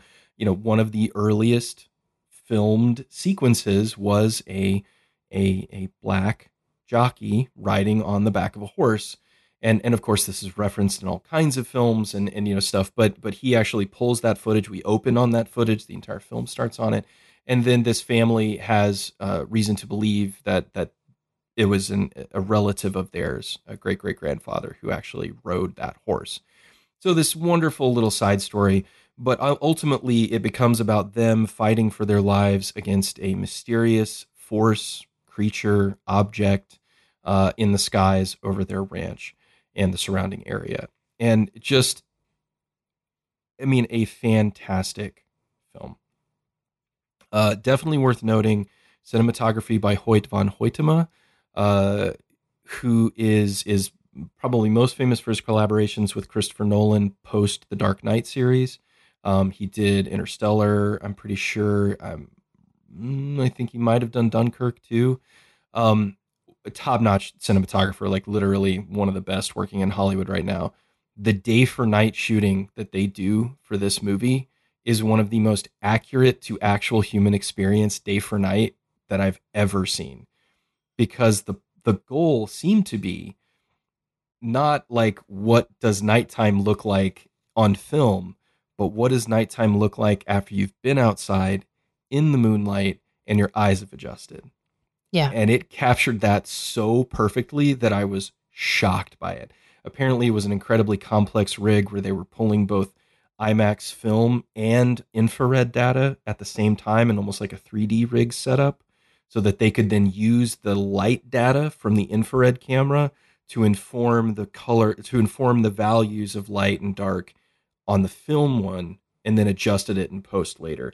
But it's flawless, like flawless, so good. Um, like it's a technique that I hope they use for day for night shooting for pretty much here on out. I, they probably won't, but it looks it looks great. Um, great performances, very cool story. Most of the, complaints I've seen about it are that it's overindulgent. Peele out, you know, Peele's getting too big for them britches right? He's the fuck pushing does that even to, mean? I don't know, and it's such a stupid argument. I mean, I understand if there's a brigade of people that don't want to see him become the next M Night Shyamalan. Like, I get it because that's the kind because he had so much praise heaped on him at the front. This is the next Hitchcock, blah blah blah. Nobody said that about Peele that I know of, but you know, like, I, but the fact that there just exists a group of people that want to put down an incredible film because they feel like the director's getting too big for his britches and too indulgent is like shut the fuck up yeah. right? And like and it- we're uh, not seeing him at like the beginning of his whole entire career no like he's been directing for 20 goddamn years. Like, he just the- was directing comedy. Uh, that's that's so stupid. People are dumb. I mean those one people. of the as we were like as we were watching i mean we, i know we just spent a chunk of time talking about spielberg. I got such late Oh, yeah. 70s early 80s spielberg vibes Ooh, from yeah. this.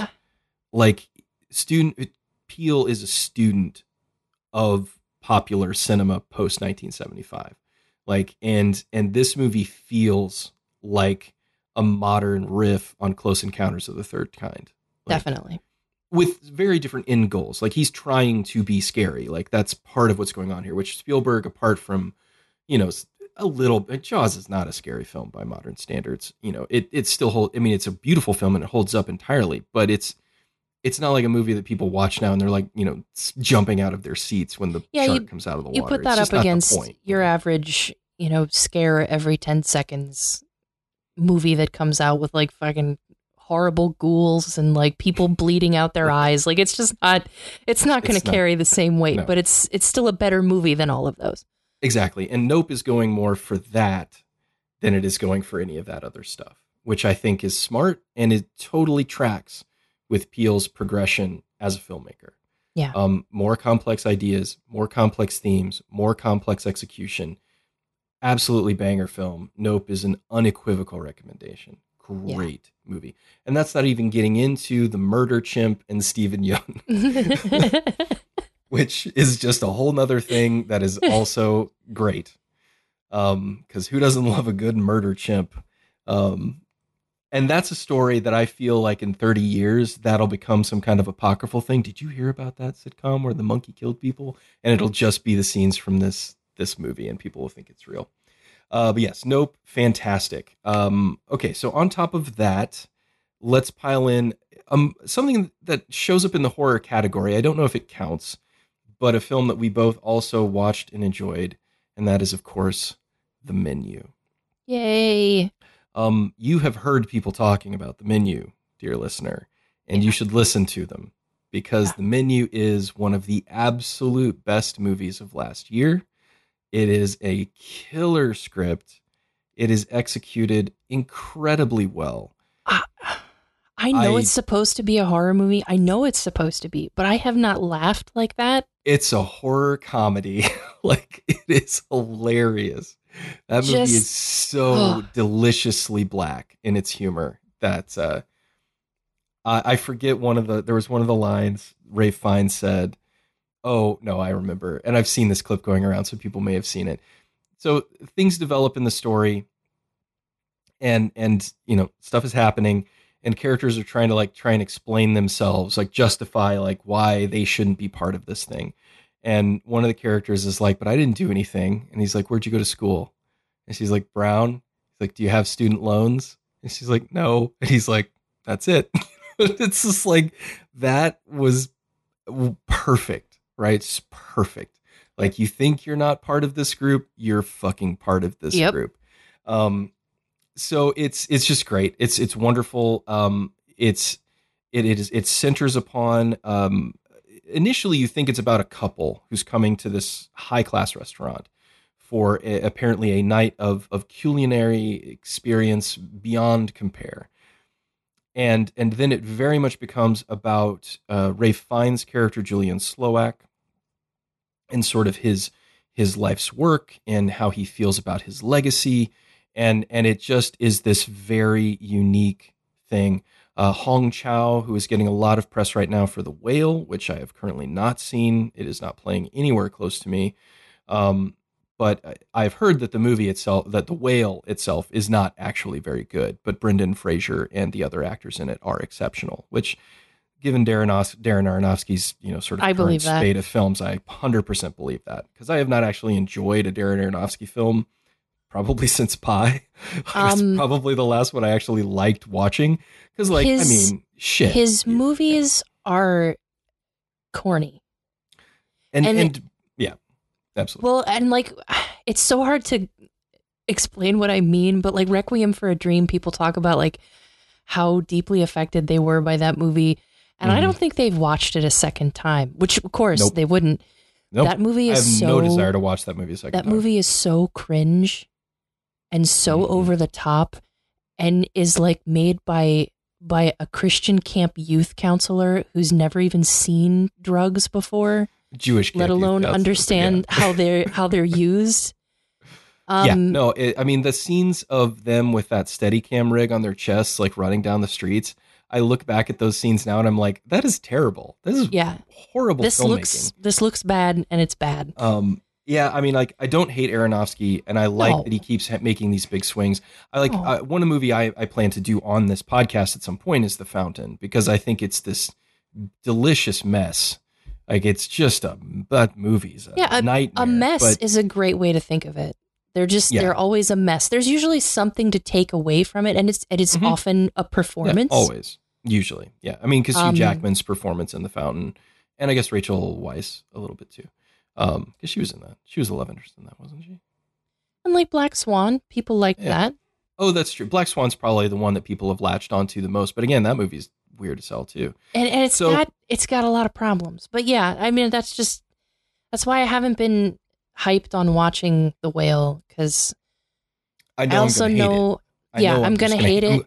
I'm gonna And hate I'm the also- experience of it. And I'm going to take umbrage with the characterization of fat people. I know that I am because that they just keep bothers talking me. about how they got it right, but I don't think I, I just don't think that's possible. I've I've don't. read I've read things that that go either way where they're like, "Oh, it's so sensitive and and this really gets it." But then like I'll read criticism from like an actual fat person say, "This is this sucks." Mhm. Um and it's really unfair. But the thing that both sides of the criticism always say is that Brendan Fraser is great. is great. Yes, his And performance is undoubtedly great. Yeah, I will suffer for him exactly. because he gave me the mummy.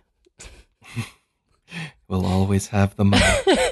um, yeah, but I, I think you know to come to come back to the menu. Um, Hong Chau is, is is killing it in the whale. She's killing it here too.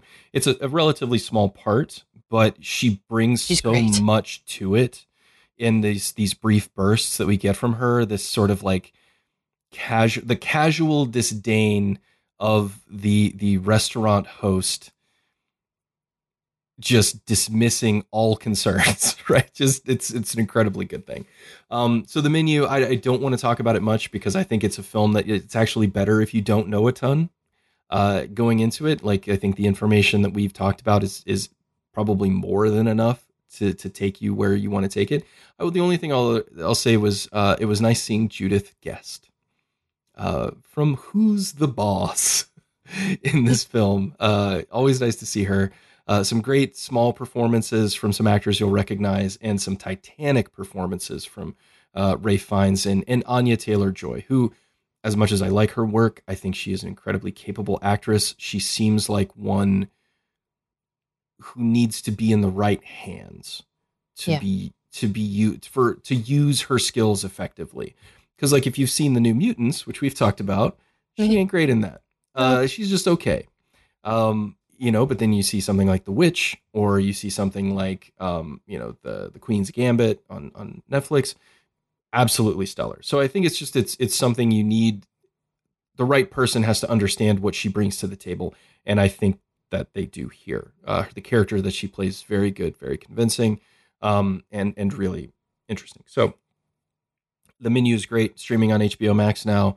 If you have HBO Max, you have zero reason to not watch it. It is So good. brilliant, so good. Um, so a couple of other quick hits here, some favorites for me that I don't think you watched, but I want to hit on that are still sort of uh, attached loosely to horror. Uh, one is Prey, the uh, Predator, the new Predator sequel from Dan Trachtenberg on Hulu, released back in like August. I was very excited for this. I like the Predator movies a lot, and the Predator films have been underser- underserved, to say the least, since I guess Predator 2.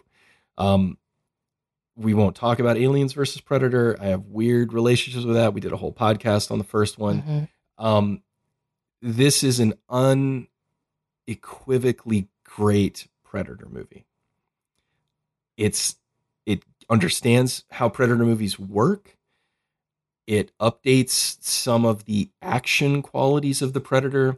I, I will address one criticism because this is about a a a, a Native American First Peoples group running up against the Predator in the Great Plains in the 1700s, right? And and people have criticized the action in this for being too stylish. It should be more restrained. And if you look at the history of violence in Predator, the heroes in Predator movies are always on the back foot in comparison to the Predator, right? Like, you know, Arnold Schwarzenegger gets his ass kicked in the first Predator. Like he barely comes out of it alive, which is good. Same thing same thing for for Danny Glover. He barely comes out of it alive. He gets lucky. Um, in this one, uh, they they've they've claimed that the the Native American characters are too good against the Predator, even though all of the ones that go up against him, save for one, you know, they don't. It's not an easy time. Uh, but I just wanted to address that and say that one, that's stupid. Uh, two, it's established in the film well before any interactions between the Native Americans and the predators occur that these are literally the best warriors that they have, right? Like they are titans, just like it's established in the first one. And then nothing about their interactions with the predator are easy. So I think that that complaint is dumb. And if you want to focus on that kind of shit, I guess you can. Um, but I think Prey is a great movie. Amber Midthunder is a great new main character to bring in to the Predator universe. I think the way the Predator shit is handled is great. I super enjoyed it. It's very engaging, very good. And if this is where they're going to play with Predator for a while to kind of build the franchise back to where it, it, it was at one time, then yes, please give me more. I'll take it. Uh, just it's just great. It's it's really good. Uh, streaming on Hulu, absolutely worth a watch, even if you're a passing Predator fan. Um, but this stands. We can just ignore all the bad ones, and this we have Predator, we have Predator Two, and then we have this, and that's all we need to worry about. And I think that's fine. Uh, one other one I'll throw in here, and I don't know if you saw this one or not, but uh, Alex Garland's Men. Um, I saw it. Yep. Um, I, I thought you had. I, I thought we yeah. talked about it. Um, I love Alex Garland. I love Alex Garland. Yeah, we'll start with that because this I think might be one of the weakest things that he's done in a while. Sure. Yeah. Um, but it's there weird. are. It's a strange film. Like, I if you I don't know if you watched Devs on. Um, That's been on Hulu. my list for a long time. This felt more like Devs than other Alex Garland stuff because Devs is also very very weird. Um, but I think there are moments in men that are going to stick with me for the rest of my life. Like I will think of them apropos of nothing. The visuals, the sounds, the moments. Uh, Je- it's worth saying that Jessie Buckley is fantastic in this. Like yeah. she is asked to do a lot of work alone with no one else on screen. That is is is challenging and emotionally raw but some of my favorite scenes of this movie are just Jessie Buckley like walking through idyllic English countryside and I and, and being terrified. I had to while stop, it's happening. I had to yeah. stop and like take screenshots of this movie. It is. I gorgeous. just yeah. wanted to remember how nice these things looked. Short, and it would always be shortly before something fucking weird happened. Of course. Um, yeah. but yeah, I I I enjoyed it. There were parts where it gets a bit a bit up itself. Um, that was the ter- exact terminology I was planning to use. Like it's uh, kind of up its own ass uh, yeah. for a good chunk of the back half. And yeah. and frankly, that's that is an Alex Garland mm-hmm. expectation that I have. He just kind of gets lost in his own his own themes. Yeah, you know, you huff um, your farts too long writing a script. Stuff like that's going to happen. Um, however, it is so lovely to watch. Mm-hmm. It's just it's beautiful. And Rory Kinnear is so great as everyone. right. It's worth noting that there are only two actors in this film. Well, I guess three, technically four if you include the friend who's mostly on the phone. Um, but it's it's Jessie Buckley at this idyllic country manor trying to escape some recent trauma that she's experienced, and then Rory Kinnear as literally every other character in various states of makeup, even child characters, which is the CG on that was very bad and very creepy. Um, but but Rory Kinnear, uh, who is glorious, uh, you probably if you don't know the name, he was like M's assistant on all in all of the recent Daniel Craig James Bond movies. Um, he was the prime minister who had sex with a pig in that first episode of Black Mirror. Um, who could forget? who could forget the PM that fucked the pig? Um, uh, but uh, he's fantastic and he goes all in here. Like he is doing a lot of yeah. really cool stuff. So, um, well worth the time. I'm, I'm, I do not know if it would make my list of favorites, but there are certainly some memorable aspects of it. And Alex Garland's just one of those filmmakers you kind of got to check out what he does. Yeah, you're always going to be in for something. Like he's I'll, never going to watch not any of it. Any of it. I, yeah. I've been down for all of the movies. Um, and I've walked away liking something about every one of them. Of course, like one of his movies is kind of my personal obsession, which we talked about on this podcast. And that's Sunshine. Yes, the Sunshine. Yeah. And uh, my my partner's like favorite thing that he's done is Annihilation. He just said I I loved that movie. I watched it. I was blown away. well. Yep. Um.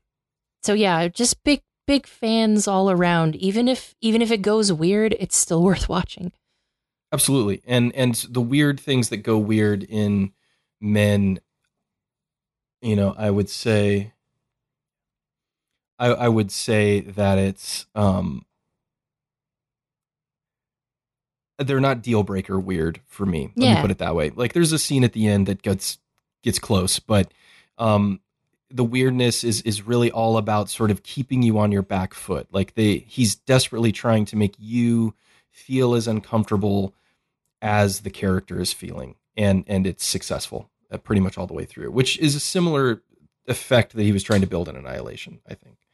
So so men very good uh, okay so let's get to a couple that we need to hit um, before this gets too crazy um, and, and one of those has to be everything everywhere all at once um, which is you have undoubtedly heard about it the hype train for this got super huge especially when it hit home video um, but I, I will say unequivocal recommendation. I'm not. I don't even really want to talk about it much because it's again best if you haven't seen it yet to just go watch it. Just watch it. It's it's great. Uh, the Daniels have carved themselves a niche that started with Swiss Army what, Man. guys? The turn down for what, guys? The dude who is vibrating in turn down for what directed this movie with his friend. Um, so like just just never forget and never let it be forgotten uh, forgotten. Uh, they started this with Swiss Army Man. They started carving this niche of just incredibly small pop culture reverent but yet emotionally powerful stories you know a while ago but now it has culminated in this incredibly personal beautiful high quality film about an Asian American family trying to make their way through a world that is not at all aware of their needs or who they are or or how they can can it's you know th- there is a lot in this movie about racism and about minority mistreatment and and how those things are handled it's it's pretty good about how it addresses all of that both within the family and without uh Ke Quan and Michelle Yeoh are so great like all of the my wife. accolades all of the accolades they've gotten are deserved everybody in this movie's killing it So uh. I hope Ke Huy Quan gets to make all kinds of new shit because I love him. I just we just talked about Temple of Doom. He'll always be Short Round and Data, but yet I think he has the potential to become something amazing in the next couple of years because he's so good in this. They're both great in this. I know Jamie Lee Curtis is great at it. Everybody's James great at Hong, it. James Hong, who who is in his 90s. in his 90s and still just absolutely murdering scenes. Um, So, so, great. funny. Yeah. Anyway, uh, we don't have to get into it much, but everything everywhere all at once is as good as you've heard, probably better. Um, ignore the people. There, are, there is a brigade of people who are out here now trying to like MCU this and like defend it in every forum. Don't be one of those people. It's just a great movie, and it it should be watched. So everything everywhere all at once, so so good. Um, we probably need to talk briefly about GDT's Pinocchio uh, in a film in a year in which we received no less than three adaptations of Pinocchio. Uh, there was actually only one adaptation of Pinocchio, and that was GDT's adaptation of Pinocchio. Neither Don't watch that Disney live action garbage. I don't No. care if Tom Hanks is in it. We watched like, 30 minutes and turned it off. neither of it us neither of What? us is very moved by the Pinocchio like no, the I, original Disney film. I hate the original Disney Pinocchio. I don't. I don't like hate it. I'm a little bit softer on it. Um cuz I I did watch it a lot cuz it's it's our dad's favorite Disney movie of all time. Um but and if I had it is seen that in a theater when I was his age, oh it yeah, probably would would be mine too, be amazing. for sure. Um but I I'm not a huge fan of it. Like it's not a movie that I I reach for and like I'm a, I'm a I'm a rewatcher. Like I watch most of like the 2D Disney animated films over Mhm. and over and over again. Like that's Sure, just, you know, yeah. I'm bored and watch a movie. I'll put on this movie. Uh but Pinocchio is not one that I that I went back to. Mhm. Um so I wasn't exactly even excited to see this because I don't know. I I just assumed it was something about the Pinocchio story. Um, but my partner is is an artist and an animator and really into animation. So he was like, "Well, it's it's Guillermo del Toro, so I know you'll want to watch it." And I was like, "That's true. I do love Guillermo del Toro. He is my little Yep. cherub." Um, and then I found myself crying very early on in the movie. I knew that I was in for trouble when that little kid started singing Ciao Papa. And I was like, oh God, I didn't know there was going to be music in this. And I certainly didn't know there was going to be music like this in it. Um, this, you know, Del Toro's done a ton of press on this. You can go out and watch lots and lots of interviews of him talking about where this came from. This is a passion project. He's wanted to make it since he was a kid. He's had ideas about a Pokemon or Pokemon shit, fuck, um, a Pinocchio adaptation since he was was a a small child and saw the original Disney Pinocchio. Um, so this is a take that's been brewing in his head for decades, and you can feel that there is a quality and depth to the world being built here, and a and the equality quality and depth to the take on Pinocchio as a character and as a as an idea that surpasses any other takes on Pinocchio that you've ever seen. Um, it's it is a masterpiece. It is a masterpiece of stop motion animation, which you know again this is he chose a medium that is not typical. This probably would have been easier to pitch as a CG project. I am so thrilled that he did not. It's Um, beautiful. it's a beautiful film. There's craft, care, and love in every single frame of it, and it's glorious as a result. and everybody's in it. if they have ever worked with Guillermo del Toro, they are probably in this movie. Oh man, Uh, they're all here. Uh, it's the whole- like every voice. I, I just kept going. That's so and so. That's so. Oh my god. Yeah. Uh, fantastic. uh, it's really good, and let's lest lest we forget that Cate Blanchett gives the most powerful turn in the film as the monkey, which apparently so they were working on Nightmare Alley. And she said, "You got to put me in your Pinocchio movie, GDT." And he's like, "There's no parts left." He's like, "The only part we have left is the monkey." And they were probably going to get like Frank Welker or some shit to do it, cause what, or D. Bradley Baker, one of those standard, you know, voice actor animal people. And she's like, "I'll take the monkey." so she plays Spazzatura, uh, the monkey, who is starts off as a villain and then transforms into something much more beautiful by the end. Uh, did you? I, I know you know neither of us speak Italian. I took the time to look up the name Spazzatura. Um, do you know what Spazzatura means? what does it mean? Garbage, Oh, garbage monkey. garbage monkey, and uh, it's glorious. Uh, yeah, we won't talk about it much here. It's available on Netflix. You should just go watch it. Uh, it's it's so good. It is now for me the definitive Pinocchio. That is, this will be the Pinocchio that when I think of Pinocchio moving forward, you know, apart from the Disney connotations, obviously, which this is in conversation with, right? Like, is it is definitely a film that understands that film. Um, this will be the the Pinocchio that I reach for if I ever want to interact with this story again. So Same. Glorious, beautiful, meditative, uh, thematic, everything that you want out of a Guillermo del Toro film in this beautiful, family friendly animated form. Absolutely glorious.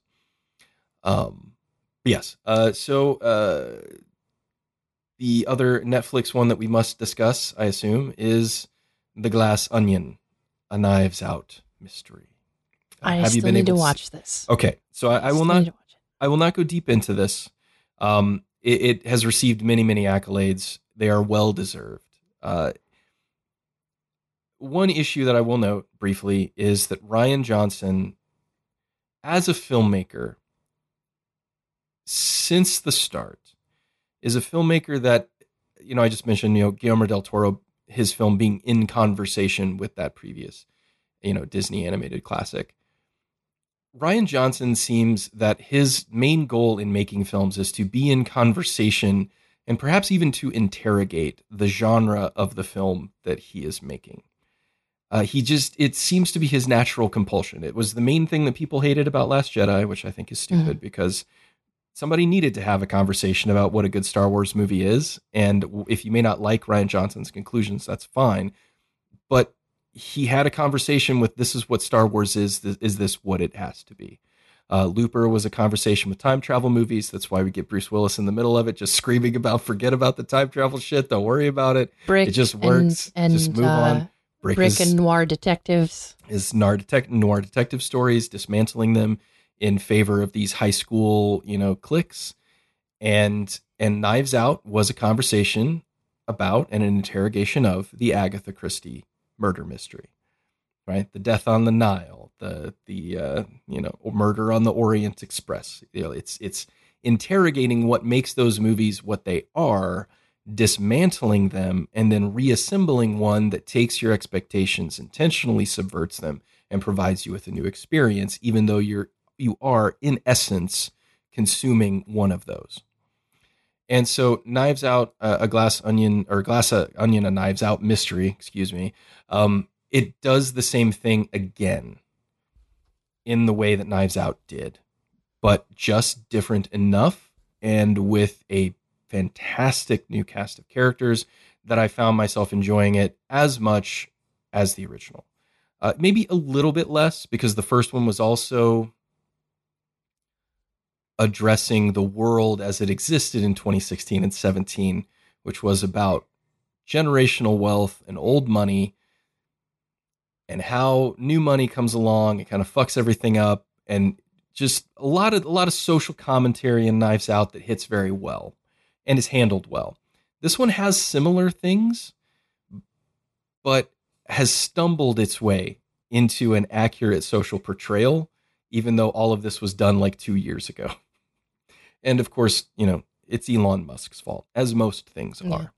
Um, I'm going to start blaming him for everything. I'm I'm good with that. It's fine. I mean, he has a company called The Boring Company, so let's let's just run with it. Mm. Uh, but I am interested in people who are willing to look at a billionaire and be like, yeah, you ain't, you ain't all that. And this movie is very much about that. Um, but honestly, I'm here for these.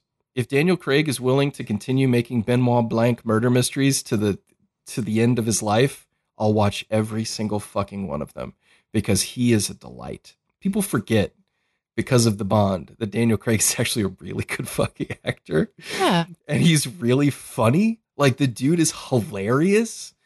And yeah, that's one thing is that James Bond did rob him of that yeah, ability to be funny. it boxed him in so hard. You know, it let Rory Kinnear be funny in those movies, but you certainly couldn't see James Bond be funny. Um, and uh, he's great. They do some wonderful things. Okay, I'm, I will spoil one thing for you here. Okay, listener, if you don't want a spoiler, if you haven't watched it yet, jump ahead like a minute, maybe two. Um, this this is a film that happens during the pandemic, like it's set during the pandemic, and so everybody's locked up in isolation at home, including Benoit Blanc. And apparently, he is not handling it well because he needs the thrill of a mystery to to motivate him. Right? He's got to have that. So he's in a bathtub, surrounded by books, and he is playing Among Us online with a bunch of his friends because they've told him that this is like it's an investigation. You have to figure out who did the crime, Yeah. blah blah blah. But then it is so the game ends and he's frustrated by the ending, and then it cuts to who he's playing with, and I shit you fucking not, one of them is Angela Lansbury. It's great. And she's just Oh, Angie on screen, and she's like, "But you're supposed to do this in the game, Benoit." And he's like, "I don't know, Angie. I don't like it." You know, it's like, it, and there are some other like little cameos like that throughout the film that just hit so well, and they're so lovely. Um, it's it's just it's nice. It's it's a fun romp. If you go into it expecting it to be this, if you have to have it be epic, you're probably going to be disappointed. But it is a great Sunday afternoon, nothing on TV. I want to check out something that I'm gonna I'm gonna have a good time with. Knives Out, Glass Onion is uh, Knives Out Two is great. It's wonderful. Rian Johnson, I'm sorry to tell you, Star Wars fanboys, he's a great filmmaker. Fuck off. like he just is. He's And and just just Like, calm down. Star Yeah. Wars is not the most important thing. the sequel trilogy sucks. Let it go. Just And, forget like- about it. It's fine. And I realize I'm saying that to a person who just went to the Star Wars hotel. I did. I was at the Star And- Wars hotel. Even you know that Star Wars is not the only franchise. No, no, I love it, and I'll always love it. It got its hooks into me at the right time. It's never going to go away from me, and that's okay. But yeah, it's it's just It's it's movies. It's just it's They're okay. just movies. They're movies, and it's fine if they're bad. Kingdom of the Crystal Skull didn't steal your childhood. It's just an okay Indiana Jones movie. Yeah. just deal with it. You'll be you'll be fine. We'll all be Shia fine. LaBeouf swings with monkeys. It's okay. just let it go.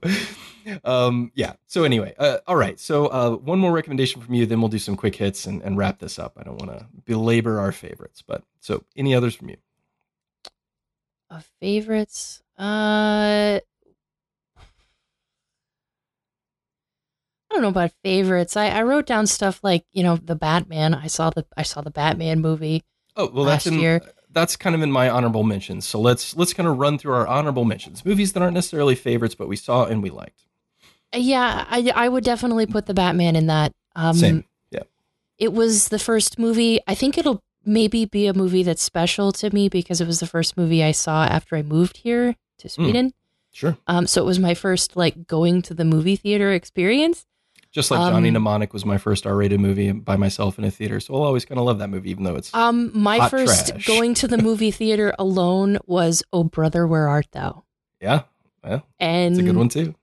It's, I mean, not it's a great movie. Like I had a banger for a first film That's a good on one my own. with, yeah. But uh, but yeah, the Batman was was the first thing I saw after I moved here, and it was good. I I I enjoyed it. I enjoyed it a lot more than I enjoyed the last Christopher Nolan one, The Dark Knight Rises. Dark Knight Rises, sure. Um, I still don't have much hope. What do you for- mean? You didn't care for Bane? Oh, uh, I still don't have much hope for a for a continuation. I don't know something about making another one is usually where it falls down. Because Yeah. even though The Dark Knight was really great, I don't really feel compelled to revisit that movie. Sure. Um, maybe it's because of what happened with it culturally, with with Heath Ledger and his performance. Yeah, that movie Maybe- became legend because of what happened around it. Yeah. Yeah. Um and that I mean that happens whenever there is a tragedy like that. That happens. Arguably that's Mhm. why The Crow became a, yeah, a- exactly. an Yeah. international phenomenon.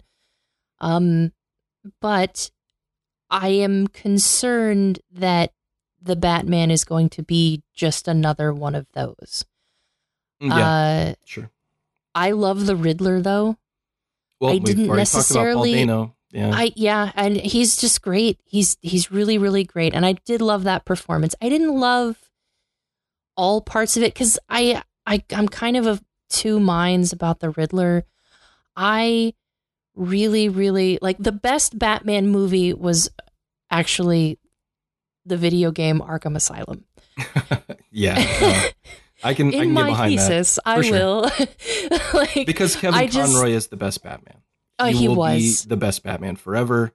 Um, yeah, he Just like Mark Hamill is the best Joker. He's the best Joker. Like yeah. the Batman animated series cannot be overestimated in how influential it was into how we culturally perceive Batman today. Um, It is it is a titanic achievement of both animation and voice acting.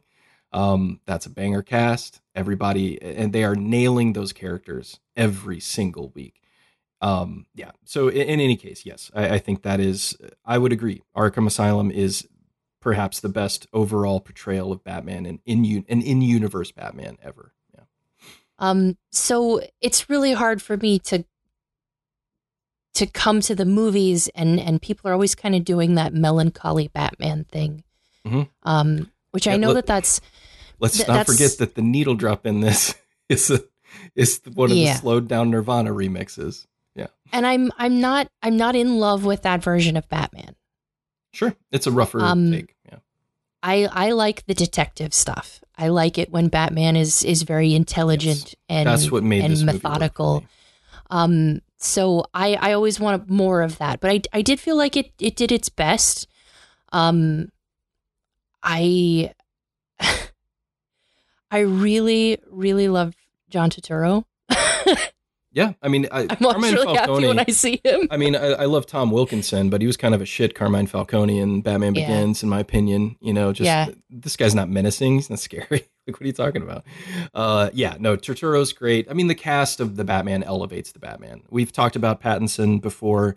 how he's he's turned himself into a fine little actor. And Colin Farrell. um, yeah, his his penguin is definitely the standout though, for sure. Great. It's a really He- good performance, great. And it's I he's just in really so much like makeup, and Colin you don't Farrell. care. I do too. He's experiencing this renaissance. Uh, next up to watch, actually, along with a few others, is uh, the Banshees of Inisherin, Yeah. uh, which I'm a big In Bruges fan. I, I I'm a, a real big fan of that movie. Um, Martin McDonagh is when Martin McDonagh shows up to make a movie, you need to watch that movie. Like Three Billboards in Ebbing, Mis- outside Ebbing, Missouri. Um, Yeah. same. Like, dude's just he's one of the best examples of how a playwright can elevate a film by- by understanding how plays work and how character interactions are the center of what's happening. Um, yeah, just uh, and and Colin Farrell is is is a huge part of that, and and he's great. Like he's just a cool cool dude. I mean, I'm sure he's had his share of problems. I don't I don't know anything, but um, yeah, he's he's great in the Batman. And and I want to be clear that like I didn't forget about the Ben Affleck movies. oh no, no, I didn't forget about there. them. Yeah, I'm just choosing to pretend just that they didn't happen past. Because they were along. bad. Um, he was an okay Batman in a bunch of very mediocre films, where I wish that he would have been given the chance, as was initially planned, to let him kind of go do his own thing. Um, but that's the problem is that, is that Batman is a character that honestly works better in isolation than he does as a team. Always has. Yeah. Um, you know, like I understand he's a hard part of the Justice League. You're going to have Batman in those movies. but you but- know what? The Justice League sucks. You know, uh, I've got a lot of, I've got a lot of Justice League comics laying around. Most of them are trash. yeah, I'm just not I'm not garbage. interested in that. I don't I don't care about supergroups. Yeah, I mean it's I, I again I think that's why the Marvel formula worked for that first phase is because it established all the characters indie and then built to having them together as a supergroup once you knew them all.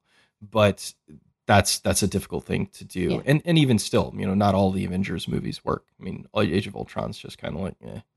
Um, you know, I don't like it's supergroups fine. whether it's Chickenfoot or the Avengers. I just don't I don't like that. And that's right. That's a Sammy Hagar band. it's a I Sammy just threw Hagar that out there. Yeah, it's a good it's a good one. Um I just don't I- I just don't care. And and I guess that that's the crux of it. And so I like the Batman. I like that it circled back around to just it's Batman again. Mhm. It's just him. Just him doing his thing. Solo Superman doesn't show up and hassle him. I'm good. Yeah. I could do without Catwoman. I all the time. Sure. Yeah. I feel mean, I- like I know they're inextricably tied at this point, but it's I know a weird people relationship really liked get. Zoe Kravitz. I know people Mhm. really liked her, and and she, she was fine. She's not a bad actress or anything. It's just Nope. that character is is played out.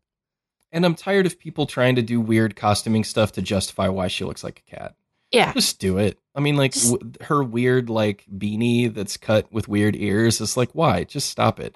You know, I the Nolan the Nolan thing of having her goggles flip back and sort of look like cat ears. Fine, okay, whatever. But just lean into it, man. You've got a guy called Batman. Just have a person called Catwoman. It's okay. well, it's just it kind of. fine. I mean, if they just let her dress up like a cat, she's a she's a cat burglar. It works. It's You it's don't a, have to explain it. It's a Like play I'm, on words from the 40s, man. Like just deal with it.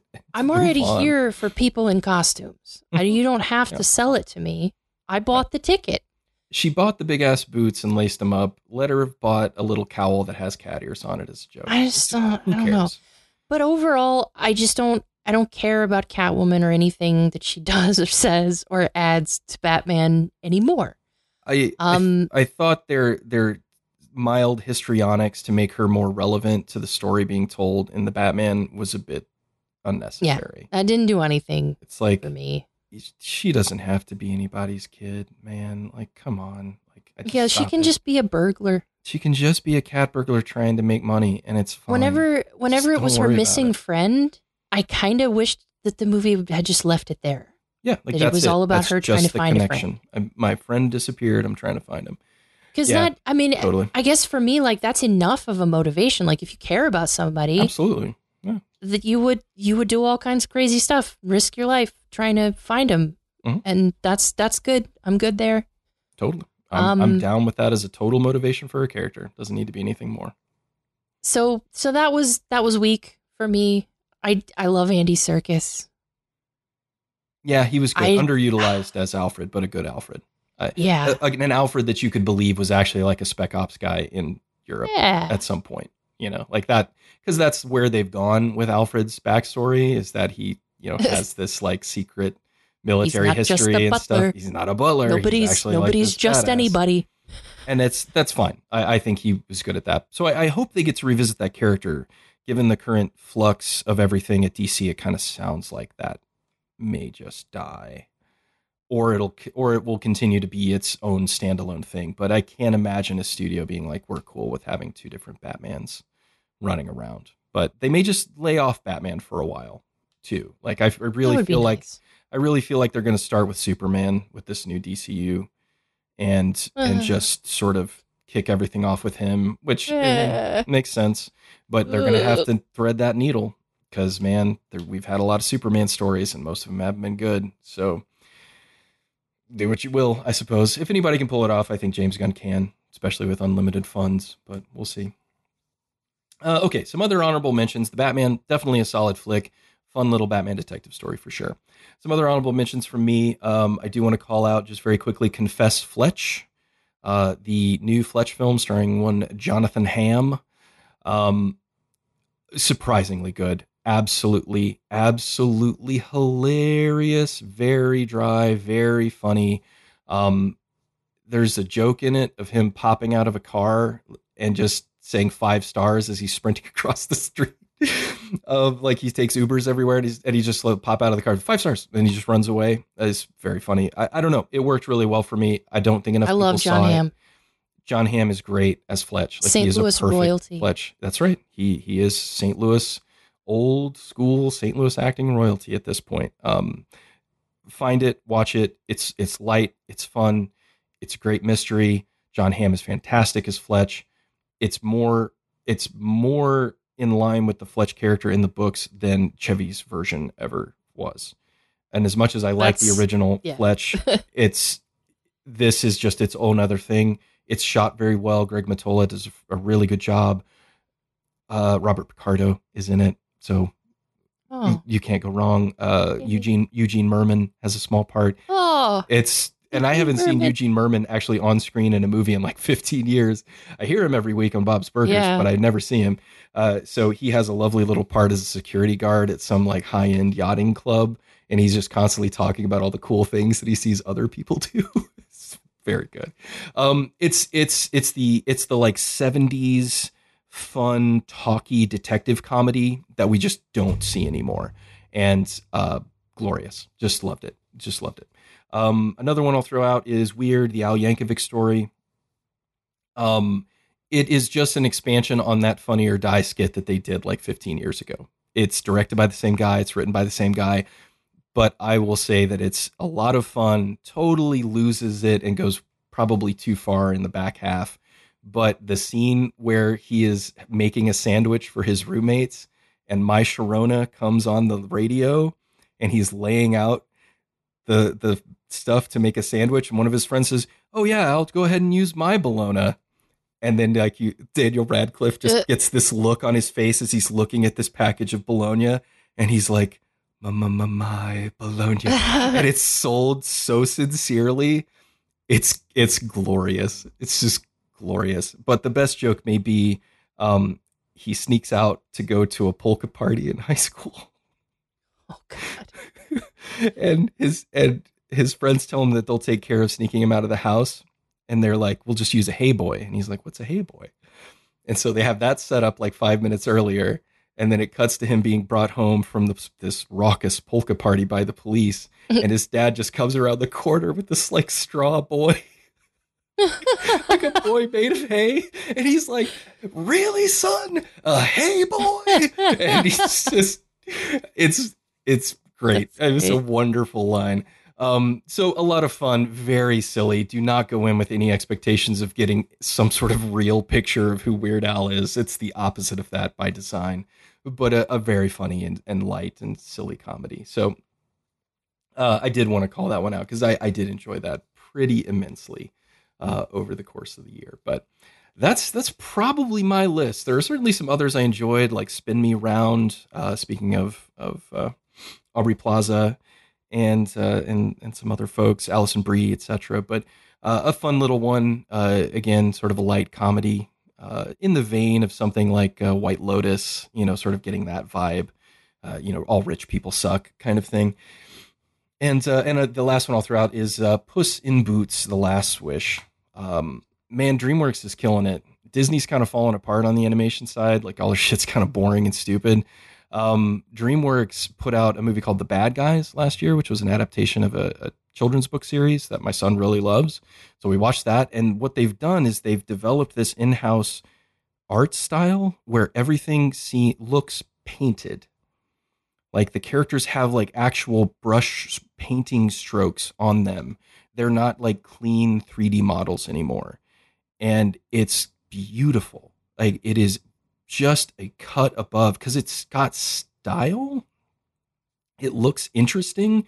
It's not just, I mean, because at this point, CG rendered stuff is just like you can kind of do whatever. You can make it look like human skin and all this different stuff, and everybody's kind of trying to race themselves to see who can get the most realistic human human. Like okay, so, like Pixar is having this problem. Like they have this super realistic human skin and light diffusion, and everything looks amazing, but then they put it on this super cartoony character, and it just looks weird. You know, it's like they have total cartoonish like facial characteristics, but then they have like realistic looking skin on it. And it's like, a, why, why are you doing this? Like, this doesn't look good. It's fine if you're like more fantasy, like, you know, Inside Out or, or even the Out, uh, Outward or whatever movie that came out. But this art style, they've, they've moved it. And apparently this is good, like going to be their in-house art style for their stuff. And in Puss in Boots, it looks incredible. Like that movie looks phenomenal I Um, watched a couple of clips uh, just on social media, and yeah, I would I would really like to see that. I other than like loving the first Shrek movie, I'm not really attached to any of those characters or the later Sure. entries. Um, so, I, but I've been told that doesn't matter. You no, you really don't. You don't need to have seen even seen the previous Puss in Boots movie to get this. It's it stands alone. It it tells its own story, a very cool story. Um, Antonio Banderas is killing it. Like you can tell, he loves playing this character and is having a great time. Um, it's it's very good. The action in it is great because they're doing the frame drop thing that they did in Into the Spider Verse, where like during action sequences in certain chunks, it drops to 12 frames a second on the characters. So like the world's still moving in full 24 frames, but the characters are moving slower. And it gives it this very anime action sequence feel, like Dragon Ball Z kind of shit. And Hmm. it just works. There's an opening action sequence of him fighting a kind of troll monster in the first town where everything gets started. And it's great. I, it's so good. Um, Wagner Moura is in it as the big bad wolf, basically, a, a little different take on it, but he's menacing and great. Um, Florence Pugh plays Goldilocks. Ray Winstone plays one of the bears. Uh, I mean, Olivia uh, Colman, I guess, i- is one of the other bears. Like, it's a killer cast. The story is fantastic. It moves like a lightning bolt. Once it gets started, doesn't slow down. Uh, Henry Guillén from What We Do in the Shadows uh, is in it, playing a character named Perrito. Um, it's it's probably the best animated movie I saw last year, without anybody getting close. And I liked some of the animated movies last year, but Puss in Boots: Last Wish was phenomenal. It'll it will be a crime that that movie probably doesn't end up doing that well because it deserves it. It's really good. So yeah, if you haven't thought about it, I would check it out. Don't go back and watch any of the other shit. Doesn't matter. Means nothing. Just watch this one because they're. I I get the feeling that they are relaunching something with this, and I, I won't say what that is, but there's some stuff that happens towards the end that sort of would lead into other Shrek universe things maybe coming back. Yeah. So, in any case, uh, that's kind of my list. Um, did you have any other ones you wanted to highlight real quick? I don't think so. Not that we haven't talked about it on individual episodes. You know, we've Right. Yeah, which we tried to avoid. You know, we've covered a lot of other things like Hellraiser and sure, some of the other kind of Uh, new things that came out this year. yeah. But other than that, it, it was a good year for movies. It was, like I said, a lot of favorites. Um, probably more that we could have talked about if we really dug in, but these are the ones that stood out to us. So hopefully you'll find something on this list you haven't had a chance to check out yet, and you'll give it a shot because I think you'll be happy. I think you'll be pleased. All right. So if anybody wants to find you on social media and share some of their favorite films of the year, where can they find you?